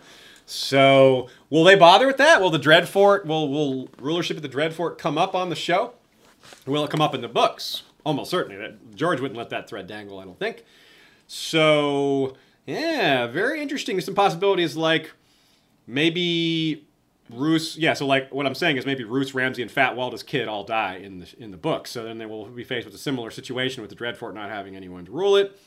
Mm-hmm. In the if they do go this way in the show, maybe we get a parallel to the books where in the in the, the Karstark situation where Alys Karstark marries Sigorn, a wildling. Maybe Tormund marries somebody. We predicted this a while ago as a possibility. Um, I think that would be more likely for the Umbers, maybe. yeah, mm-hmm, yeah, I agree. Especially, it'd be fitting for. I think it would be fitting for Tormund to get the Umber's seat, considering he killed him, and he matches it pretty well. But I also think that that would really piss off the other Northerners. So I, I don't know how likely I think that he'll get a title. He of all the wildlings, he deserves it. I, I wonder about you. You make a good point that a lot of the North might be against it. On the other hand, the Wildlings fought Yeah. against the Boltons. They they deserve some. Some Northern Lords might be like, okay, look, they earned this. You know, I, th- I think so. Whatever, if whoever's wiped out, but uh, and the, none of the Umbers came on this side of Jon, so they just lose their claim if there's any more of them. If that they could choose to do that. Um, a new Lord like this this the son of Small John could be you know a decent guy and he Mm-hmm. could convince Jon that he's a you know a Stark loyalist and he wouldn't Yeah. he wouldn't he would have gone against his father if he could have something like that. Who knows? Yeah. It- d- the show may not even go there. It's really hard to say. I tend to think though about Sansa. I mean, she's the Lady of the Dreadfort. That's her title by rights. Who else Mm-hmm. would get it? Um, and so that makes me think about well. We can't help but think about Jon as the king in the north versus Sansa as the king in the, as the queen in the north, and whether that'll be whether they'll be actually meaning to go against each other. They do have opposing claims to each other, and Littlefinger will be trying to push for Sansa to be in the one in control, and That's a Good point. she has a seat, so at the very least, if, if Jon gets the king in the north and he gets Winterfell, Sansa has a seat. She can just rule from the Dreadfort. Maybe she wants to rename it or something. the bread for it. We've already Uh, yeah. got another alternate suggestion. that's there. that's if Hot Pie got the title. That's but it's a good point about Sansa. I mean, you, you think you say Sansa's technically Lady of the Dreadfort? Totally true. In exactly the same way that Lady Dustin is Lady of um, Barrow Hall, uh, or rather of um, Barrowton. Barrowton. Yeah, I can't believe I couldn't think of that. But uh, because she wasn't a Dustin by birth, but her husband died and there were no kids, so she's in charge. So yeah, Sansa. i- i- Exactly. That's a good point. And uh, maybe it'll affect Sansa's push for Winterfell, whether she would or not. Maybe she, I think she would be more likely to if she didn't have a seat, but she has a seat, so it'll be really interesting to see what the political situation is going to be. Yeah, I really wonder how they play that out. Whether they're going to kind of gloss over some of it and just do handle it with dialogue, or whether they're going to show things. Or I mean, I, they're going to be. I feel like they're more likely to d- do some of these things and not, given how the focus will be on the Walkers and the need to unite and fight them. And it seems like the Northern Lords won't just exit stage left; they'll they may become more prominent uh, in in next season. So we'll have to see. Good good questions to have up in the air while we wait to for next season and this next episode. Of course, there could be some of that resolution next episode. But speaking of heirs and who's in charge where in the North. Sansa, here's another major difference between book and show. Sansa and Jon both know that Bran is alive. And in the books, only Sam and Gilly know. Right, Yolkboy? Yeah, that's true. And just to look at the show a minute, with the Boltons gone, might someone go looking for Bran, or could he just show up at the wall? Uh, if he does show up at the wall, you know, after seeing some kind of RLJ vision, like the Bed of Blood, you know, he can straight up tell Jon the truth, or the you know the truth as he's in, been informed by the Weirnets. Uh, furthermore, just to add to some of the dynamics you two were just talking about, what happens to the Stark family dynamics if he does show up? Because he would be the rightful heir to Winterfell now. Uh, with Sansa supposed to be playing the game, or at least seeming more politically minded, how is Sansa going to feel upon Bran's return? Uh, are the Starks such a close knit family that they're above a succession struggle? We're already being shown the leadership tensions between Jon and Sansa, I think, quite subtly so far, but I expect that to increase. Uh, will Bran's uh, inability to have a, an heir himself mean anything? So I, I think there's lots of really interesting quest- questions that are going to arise if Bran continues to head south and stay alive, you know, which I really expect him to do. Yeah, I agree, and I think we have a pretty good uh, potential parallel here. Um, if so, because we have Theon stepping aside for Yara right in this very episode. Uh, well, it happened before. Absolutely. Um, and I, I could definitely, definitely see Bran stepping aside for whether it's Sansa or Jon or I really don't know how to play out. But. Yeah. Speaking of Bran's inability to father an heir, some people have questioned us on that, and it's it's it's important to point out that that was never made clear in the show, as far as we know. Ned thinks of it in the books as Bran's unable to father children. Apparently, it's not impossible for someone paralyzed to father children. It depends. It's very rare, I guess, but so we don't know for sure. But I think it's a fairly safe assumption that he can't. I think whether or not he can or can't, I, it's just that his plotline, his arc, his life is not leading towards that. That's an even better point. I agree. That is an even better point. Yeah. So, but we'll have to wait and see. It's it's very up in the air what ha- what will happen with Bran. And you're like you said, I, I think we all agree that Bran's probably not going to try to make himself Lord of Winterfell. He's gonna go be the, the lord of uh, the neck. The, the Lord Consort to Meera. She's the heir now. Jojen's dead. I mean, That's true. That's true.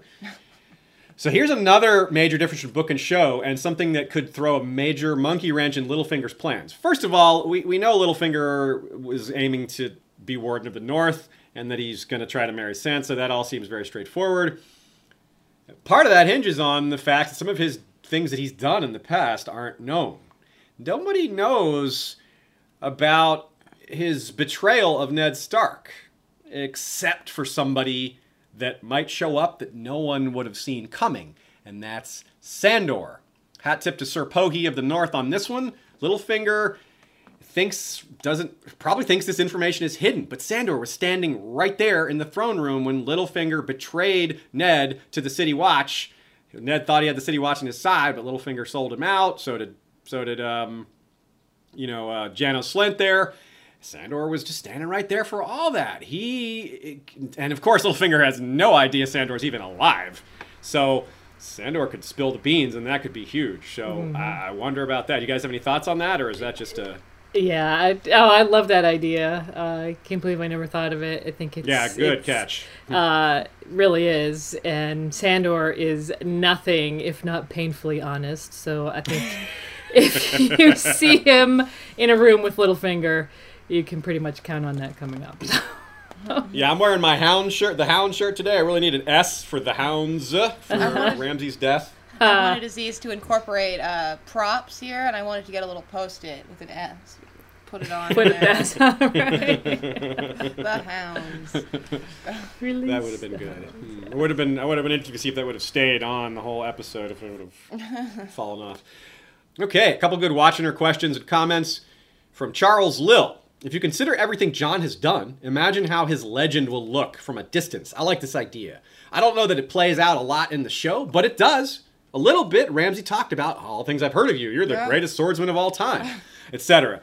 He's got a direwolf. He's got a Valyrian steel sword. He's killed a White Walker. He's killed Ramsay now. He char he he charged the Bolton host alone. You know, from a distance with the rumor mill working the way it does, that's going to sound utterly heroic instead of utterly suicidal. He took Winterfell back. With He- the help of a giant. with the help of a giant, yeah, true. He, he fought with giant alongside giants. He fought alongside wildlings. He killed Qhorin Halfhand. He's one of the lord, youngest Lord Commanders of all time of the Night's Watch. And then there's that whole beating death angle on top of everything. So yeah, from a distance, dude looks like an epic warrior, like a heroic figure, and he doesn't probably even realize out it. about Ygritte, you know, yeah. Glover died in his own arms. Just Yeah. from the other side. All the romantic, yeah, Yeah. all the romantic uh, ideals around him too. Yeah, it's a really great story. No wonder they've made him the hero trope, right? so, also Daniel Christian wonders about Jon saying, "We'll bury my brother in the crypts," as a prelude to Jon going down there himself. A lot of people have talked about what happens if Jon goes down in the crypts. If there's some secret there waiting for him, or if that's more of a metaphorical thing. But it's a nice thing to worth pointing out. Do you guys have any any thoughts on that? Jon going into the crypts? You think that's I just don't, uh, I don't think we will see that. I think it would make a lot of sense next season for Jon to go down there if he learns about this Hmm. in contemplation. But I don't think we're going to see it next episode. Okay, yeah, because we do. It's it's a, it's a good thing to consider because we all expect R plus L equals J to be next episode in some form or another. So tying that with Jon, like even if he doesn't know what's going on and he's in the crypt standing next to like Lyanna statue or something like that, just randomly, it would it would have like cinematic meaning even if he doesn't even know what's happening. Well, it Um, would suit. Lit- remember, Littlefinger was doing RLJ hints when he was down in the crypts by Lyanna's tomb. It would s- probably suit Littlefinger's plan to reveal RLJ to to Jon in the show because you know then he's a Targaryen, right? Yeah, it gets him out of the way as a, as a contender for the North, which Littlefinger wants for himself. You're right. So this would be a, a non-violent way to get Jon out of the way, because obviously his only other option is to hope Jon goes back to the Night's Watch or to kill him, which that's obviously gonna be hard to do because he already came back from that once. uh, so, uh, uh, not go, moving on, another interesting observation. A few different people wrote us to acknowledge Sansa's wording, when she says no one can protect anyone, or no one can protect anybody, something to that effect. Is that, it could be foreshadowing for Arya, Arya and Sansa reunited, but no one is just such a common phrase, it might not mean anything. But I think it's a good thing to think about. It's a good thing to, to be aware of, it's a possibility. If it was in the books, I would be kind of more intrigued, you know. But I, I, I just don't have the faith that the writers think that deeply about things, whereas George Austin does. Yeah, I'm yeah. with you. I was. Uh, I haven't. I don't know that. I don't think I've been on it since the Arya uh, not being Jaqen in the Faceless Man thing, but that burnt through a lot of my goodwill on conspiracy theories, and foreshadowings, and I'm like, eh, it's probably just what it looks like at first glance. That's funny. Okay, so let's do our let's do some some wrap up topics. Let's do our ratings. What we the one to ten on a scale of one to ten. What did we each think? Um, I will. I'll start. I don't think I've started in a while. Maybe I have. It doesn't matter. I'll start. I'll give this one a, a solid nine. It's the highest rating I've given this season. I. It's not the strongest plot episode of the season, but as we've said many times, the plot was uh on the back burner a bit. There's still a lot of things happened. A lot of important just, things it was happened. just plot issues from previous episodes Right. playing out here. It wasn't plot issues of the episode. Yeah, the episode itself didn't necessarily raise new plot issues. The thing with Sansa not tell, talking about the Vale Knights has been ongoing. You know, for example, and that wasn't new this episode. Um, so yeah, but I give it a nine. I just it was just so amazing. The scale of production means a lot to me. The amount of effort that went into it, I give it extra bonus points for that. So yeah. So what, what, what are your favorite and least favorite things Oh, in the oh yeah, episode well? favorite and least favorite things in the episode. Um, I think my least favorite thing was just Jon being a little too lucky. I think he should have had like a shield or something. That would have explained him surviving the arrows a lot better. mine. Oh, that was my, I even told you before the episode. I said that was my least favorite thing about the episode was the fact that Jon didn't have a shield. well, and I agree with you. You're like, you know, you're right. That probably is should my gone favorite first. too. Yeah, I stole your shield thunder. Yeah. And fa- favorite thing, I'm not sure. Maybe Yeah, I don't know. I'm not sure. There's so many cool things. I, I think the chaos, the scene after Jon is is just the the, the the scene where Jon is just the horses are flying past him multiple ways, and there's just dudes flying off horses, lances collapsing, horses flying around. That to me, I think was my favorite. It- maybe that's not a moment. That was like a full minute or two.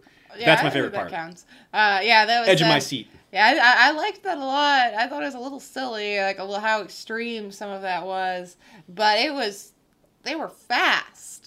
Those horses were hurtling at each other, and especially when you see the behind the scenes, and you see inside the episode, it's really funny. The horses are moving not that fast at all, and they just sort of gently get close Kinda to one rear another. up next to each other, rear yeah, next see their to each training, other. yeah. But they do some of that movie magic to speed them up and make them collide, um, and so that it was really impressively done. I think.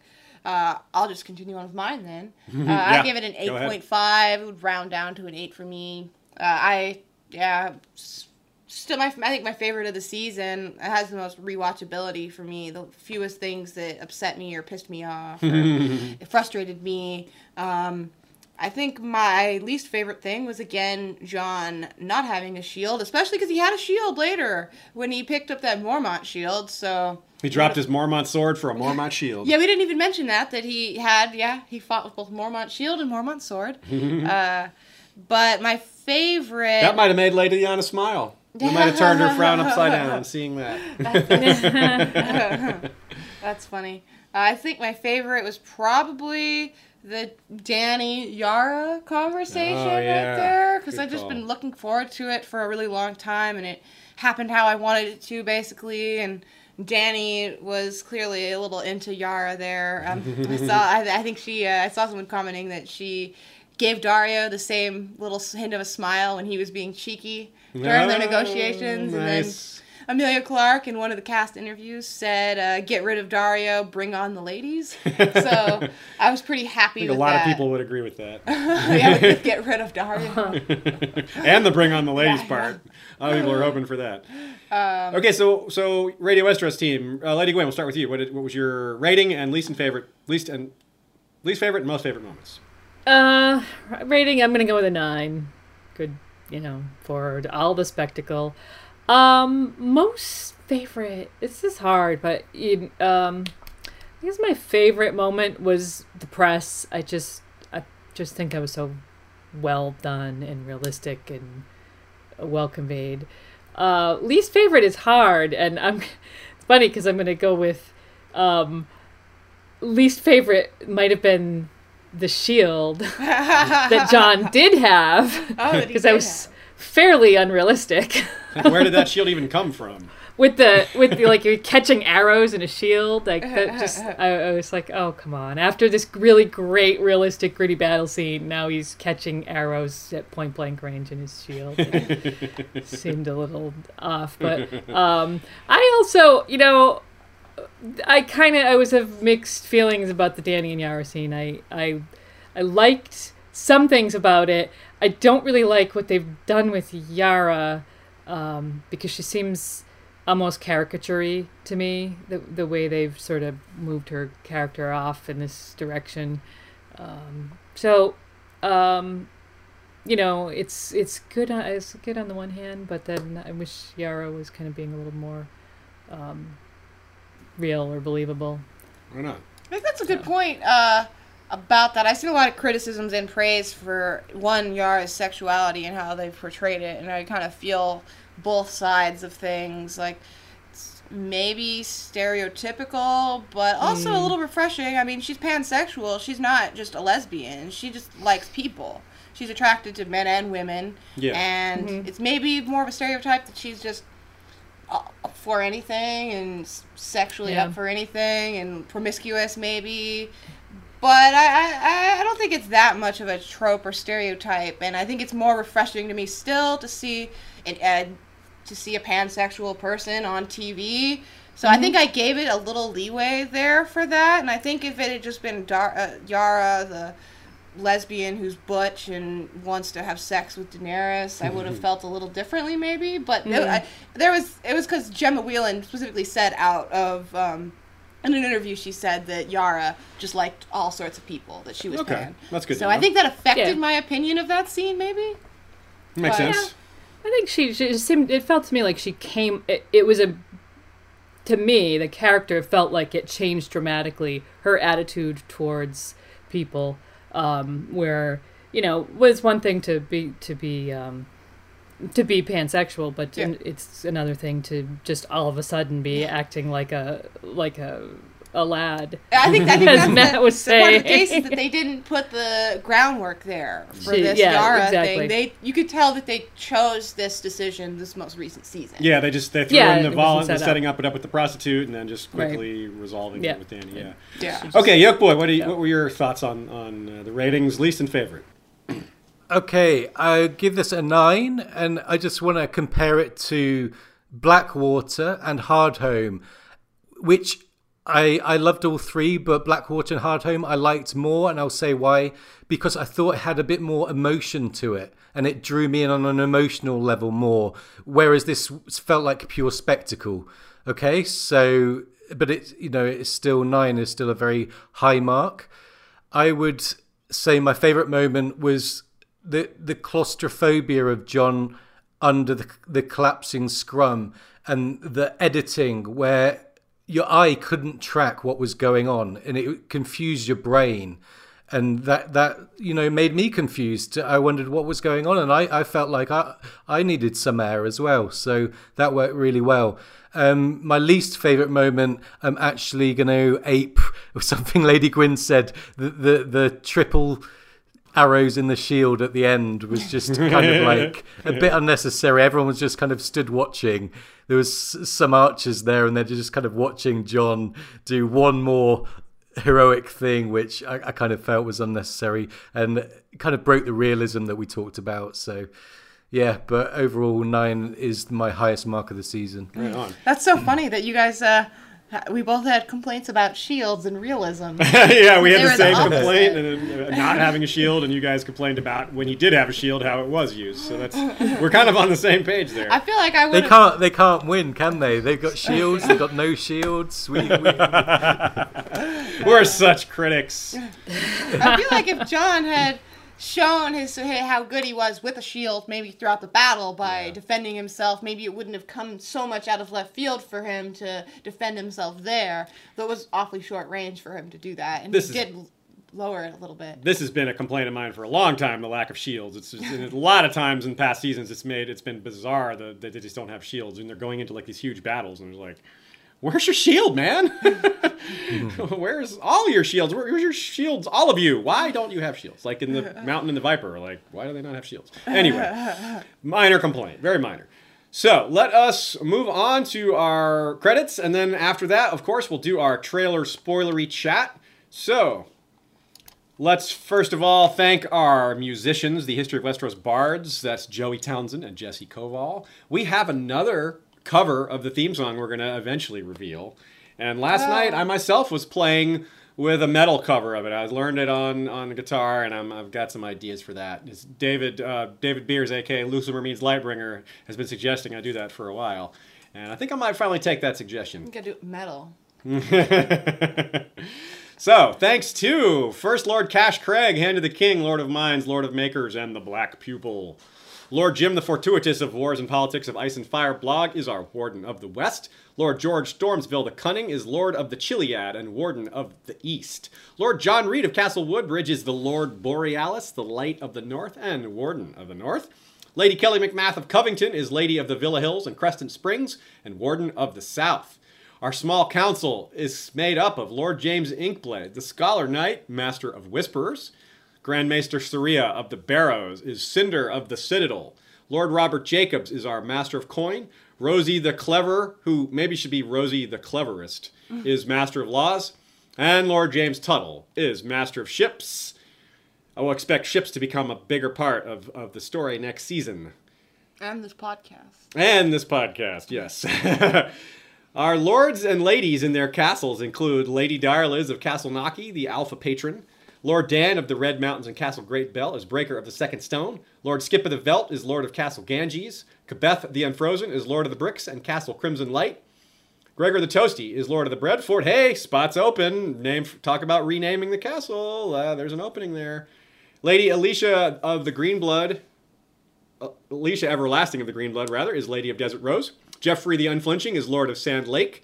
Lord Greybay is of the Queen City. Lord Ryan of Castle Stonegate is guardian of the Rocky Mountain Pass. Lord Garin de Haviland is of Devil's Hand Keep. Lord Brandon Slate is the North Hammer and harbinger of the old gods. Ashlyn Winter is the Hawk's Eye and Lady of Castle Skyfall. Lady Mikkel of Moonacre is leader of the Werewood Protectorate Alliance, which is again is a Game of Thrones Ascent Facebook group uh, grouping there. So check them out. Big I didn't group actually there. know that. What's that? I don't think you ever actually told me that. Oh, really? I I- should join that alliance. I mentioned it in a past episode, but I guess you weren't around. Yeah, uh, yeah, it's pretty cool. Huh? Lady uh, Cachon Valente is of Swine Harbor, and Lord Barone of Hillcrest is Lord of the Halls and wielder of the Valyrian steel machete Everglazed. And we've got one of his theories coming up at the end of the episode here. We've also got Lord Alistair Whitaker, Lord of the Dawnhold.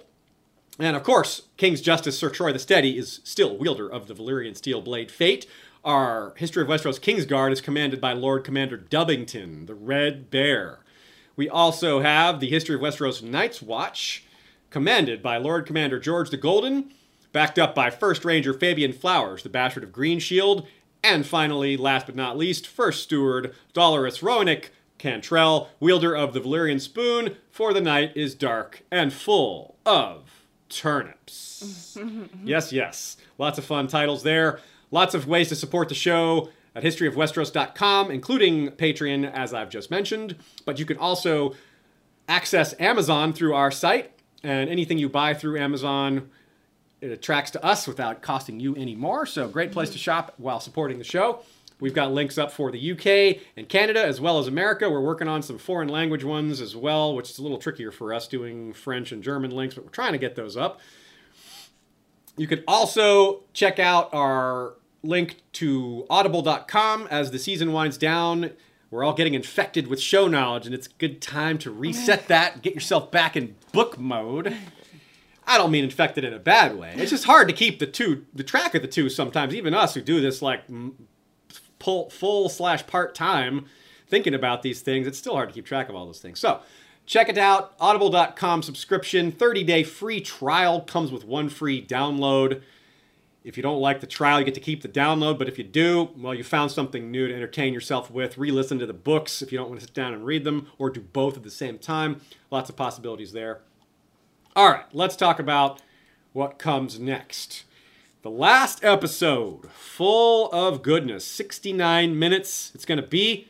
Oh yeah, real quick, don't forget our Q&A tomorrow, 6 p.m. Eastern Standard. The link is in the in the description box for this episode if you haven't already signed up. Even if you can't make it, you can ask questions. The questions will get upvoted. We'll answer the most popular ones, and that should be a good time. I moderate, so if you want your question answered, you better be nice to me. Good advice. All right, so it seems like a major part of this next episode is going to be around King's Landing. It certainly won't be the only thing, but it's a major thing. We get several shots of it. We get an up up shot of the of the of the Great Sept looking down on the seven pointed star where the judges are each sitting on one corner of it. It looks kind of cool. A lot of people getting dressed up. We see Loras. Well, Loras isn't dressed up, but we see Margaery getting dressed up. Cersei's looking all dressed up. Tommen's getting his crown put on. He looks very Baratheon in his attire. Mm-hmm. Lady Alicia the Everlasting suggests the High Sparrow wants to em- emphasize that he's a Baratheon and push away that Lannister. Remember how people were wondering about that in past seasons, how they were talking about how Joffrey of the houses Baratheon and Lannister, which is really not hmm. typical. Usually it's just the king's house that gets mentioned, but the Lannisters are so powerful. So it looks like the High Sparrow might be trying to push back on that. Speaking of backs, we see someone walking out into the air, open air there, and actor Eugene Simon, who plays Lancel, confirms that that's him. So we see Lancel briefly as well. That's not a surprise in general. But do you guys have any predictions for this plot line, or have we? I think we mostly covered what we expect to happen. We some sort of wildfire thing. We've got our worries of the week coming up in a minute, we can talk about who we might, who we think might live through this, and who we think won't. But yeah, there's a lot of questions. You guys have any anything to add to that? Not right now. Yeah. Okay. We guess we, we have covered it pretty well to this point. So we'll just be waiting and then reacting to it afterwards. Get ready for potential wildfire, people burning, the death of the High Sparrow, maybe, and others. But hmm. we also have Dany and Daario. Mm, this calls back to what you said about Dany and Daario. Emilia Clarke saying, "Get rid of Daario, bring on the women." I do wonder what their conversation's gonna be about. Yeah, what's Michiel Huisman gonna be like? Well, get rid of me. What are you talking about? Daario's gonna stay and and lead Meereen. Daario's gonna be the one left behind to control Meereen. There you go. leave this, leave Meereen in the hands of a sellsword. we also have Dany and Tyrion sitting together on the steps. It's kind of like they're having a real heart to heart or something. And he says, "You're in the great game now." Apparently, in response to "Are you scared?" But that might be a little editing trick there. But I think so. I think that's what's what's being said there. So that's interesting. Maybe what I'm guessing, maybe what she's scared of is of what happens to Meereen after she leaves. That's that's my best guess. She's worried about leaving it all behind and, and the slavers coming back or something like that. She won't be able to protect them. She can be so far away.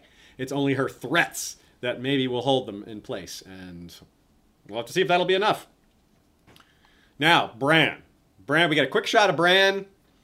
And so we know he's going to be in the episode. Lady Gwyn, you have some thoughts on this?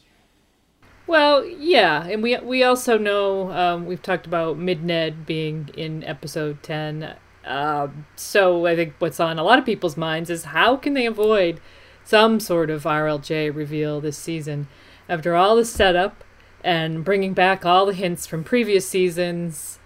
Uh, it seems like they've kind of everything is led to this moment that we hope is coming next episode if it doesn't, I can't see how it's not just going to make their job so much harder next year if they pass on it here. I agree. Yeah, that's that's I think true. uh, yeah, we will see the Tower of Joy. I like the thought that uh, you know it's an iconic line. Promise me, Ned. But only Cat was an iconic line too. And I li- and he said, "You're only your sister." Yeah, and say- I like you know, promise your sister, Ned. promise me, Eddard. but uh, She, yeah, Lyanna's going to be speaking in third person. so I, I, I agree with you guys. It seems it's super likely. Not only that, but our Twitter on Twitter we saw Eddie Eyre, who again played Sir Gerold Hightower.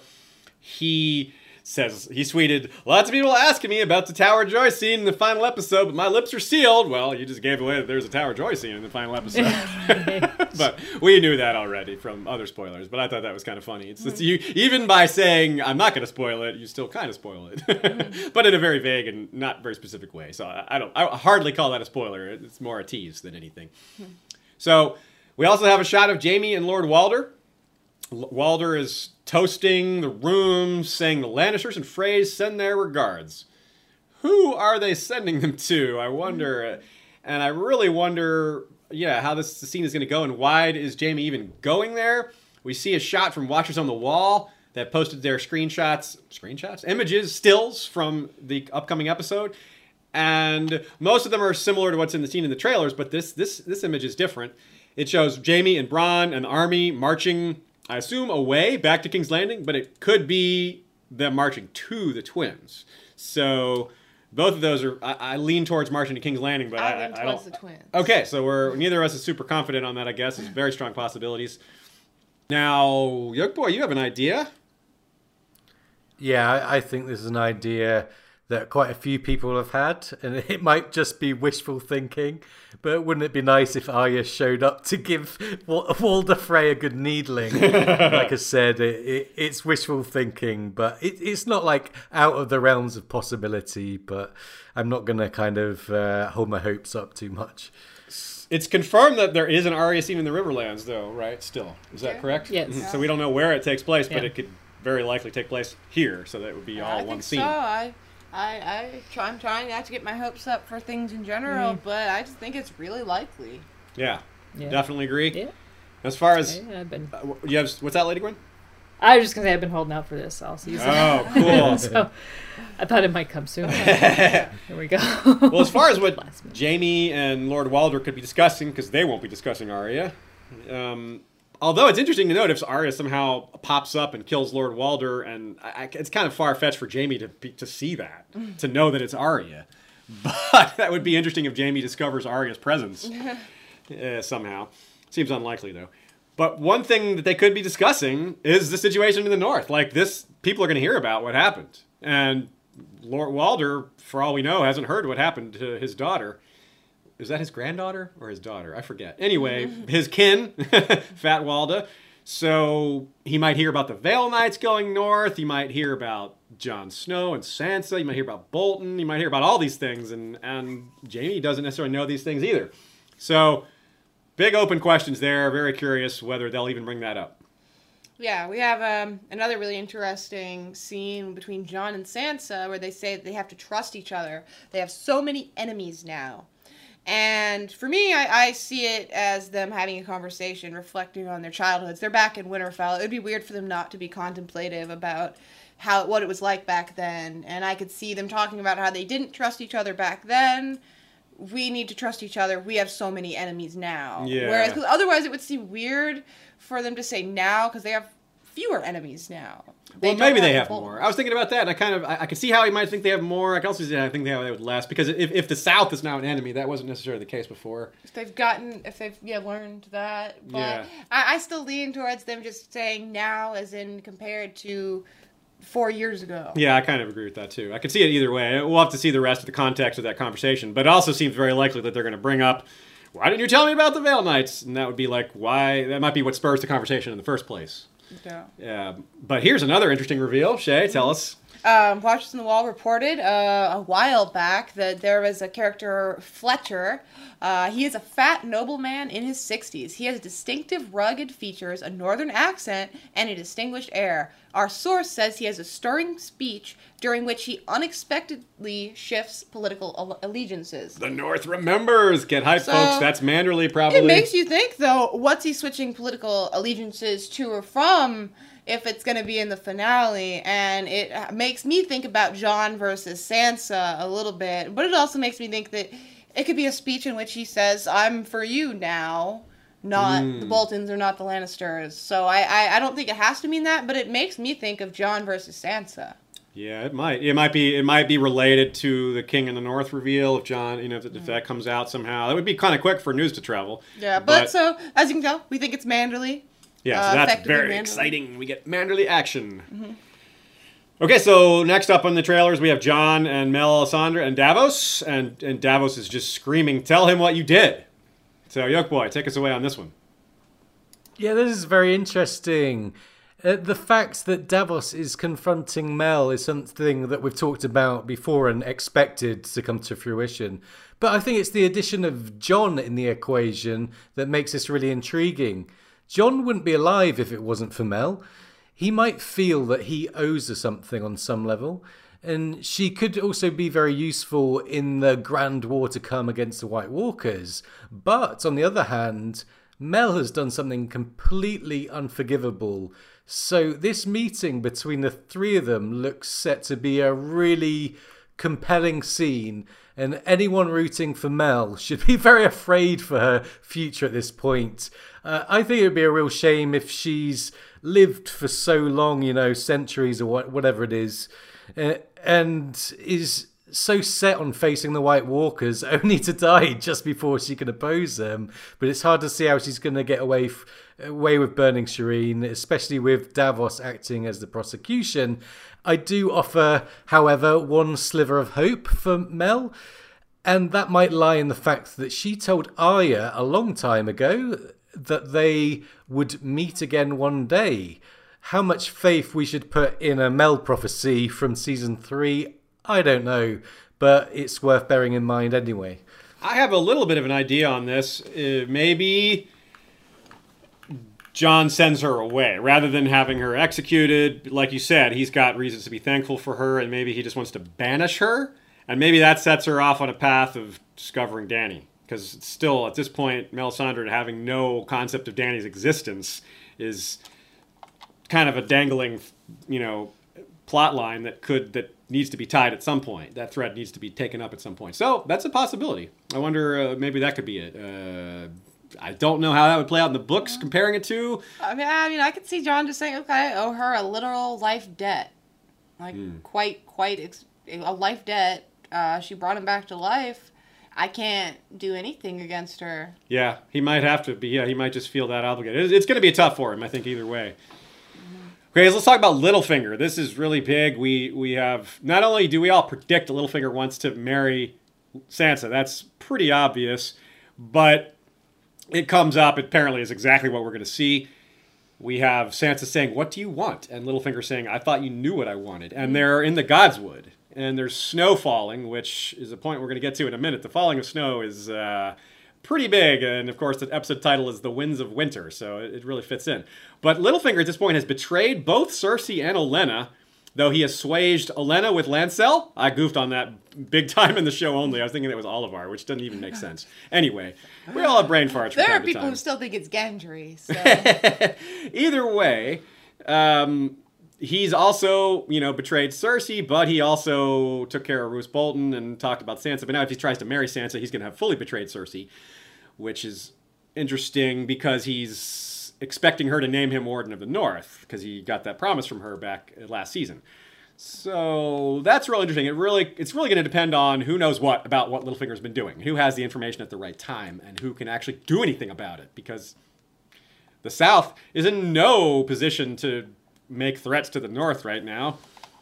Um, so yeah. Anyway, back to the snow falling. There's this shot of what appears to be a white raven in the trailer. A hat tip to M- T there. Uh, the winds of winter indeed are happening, and it's a show, a shot rather of Winterfell in the distance, and there's a lot of snow. Which there, as you guys know from watching the battle, there was not a lot of snow. The snow starts falling basically right during the final scene when Sansa's with Ramsay. When she approaches the dog cage, no snow. Some point during that scene, the snow starts, which I thought was a nice touch. So it's kind of setting up this next episode. So yeah, so was, it was, there was snow before. Right, but it just wasn't But- to this level. It was a lot more snow. Yeah, but also it just makes good sense for there to be snow. That was at night, and that Yeah. was during the day during the battle, so it would snow at night. It's just colder at night. Yeah. But Um, but there's also, you know, an upcoming. What we know is going to happen is there'll be a Sam scene, and this could be they, they could be talking about, you know, because the White Ravens are sent out by the Citadel to announce the herald to herald the coming of winter, and so what we might we might see those two things tied together. We might see Sam's Maester scene, which we know is coming in some form or another. Um, him talking about winter, and then we see the White Raven, blah blah blah. That could all I think it'd be so cool to see Sam talk to the Maester. The Maester sends out the White Ravens, Mm-hmm. and then we get to like follow the Raven to Winterfell. Oh, that'd be really cool. That'd be a cool segue. That'd be awesome. Now, speaking of Sam and Gilly, uh, Lord Barone of the Hall suggests a Sam theory that I kind of like. He suggests, and we agree, at this part at least, that Sam can't stay long in Oldtown. He doesn't have that option anymore because he stole Heartsbane from his father, quite obviously. So maybe instead he'll either try to get someone to come with him, say, hey, I need a full fledged maester to come back to the wall. You know, uh, that, they would do that. I mean, the wall's supposed to have a maester, and it doesn't now with Aemon's death. So maybe he, you know, says, "Hey, get us a maester," and then goes back with that maester, something like that. Maybe they even talk about obsidian and how important it is, and they could, you know, in the books, there's a lot of obsidian at Dragonstone. That Stannis mines a lot of it himself, even, or orders it to be mined while he's gone. Maybe the show brings that back in. Dragonstone isn't exactly in the same situation it was in the show. It's much simpler. It's not under siege. It's, you know, it's just there. I got a little distracted picturing Stannis mining. Actually, himself. now, keep in mind that the Citadel, of course, is. I know a lot what you guys are thinking when I mentioned the Citadel and going north and the White Walkers, as they're very anti magic in the books. Good place to point out that the Citadel in the show does not have to be anti magic, or if they are, it could be toned down quite a bit. But they don't have to be at all. I mean, sure, they're not going to be like, yay, magic, but they don't have to be like, we killed the dragons. That doesn't have to be a part of the show. So, even if that's even a part of the book. So that's that's a conspiracy theory that's kind of widely regarded. I think it's got some merit to it, but it's certainly far from proven. Now, uh, yeah, maybe we get a, so maybe this character that goes to the wall with Sam, if this even happens, it could be their version of Marwyn. You know, instead of Marwyn going to Dany, Marwyn goes straight to the wall. Eh, it's possible. Good theory.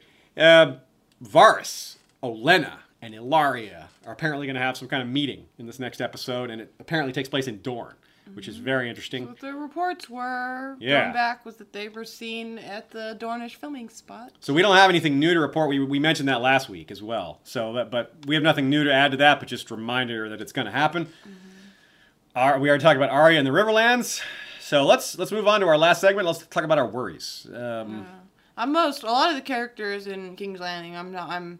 I think they might die or going to die, but I'm not actually worried about them. Yeah, you won't mind them like, dying? I don't care about Lancel. Lancel creeps me out. uh, but Margaery, I think she very well could die, and I'm pretty worried about her dying. Um, especially, I mean, we have Olenna to rule the Reach effectively, Mm-hmm. so we have our lady quota. Quota. Right and Margaery as well. You know, is Natalie Dormer's a not like a huge actress, but she's you know on the bigger end of popularity, and cutting her out might save them a little budget. You know, um, and if they're going to kill her, it would make sense to do it in this last episode because just like Lord Walder, if Arya does it, it would at least make sense for budgetary reasons because then they don't have to cast David Bradley next season, which you know that just costs more.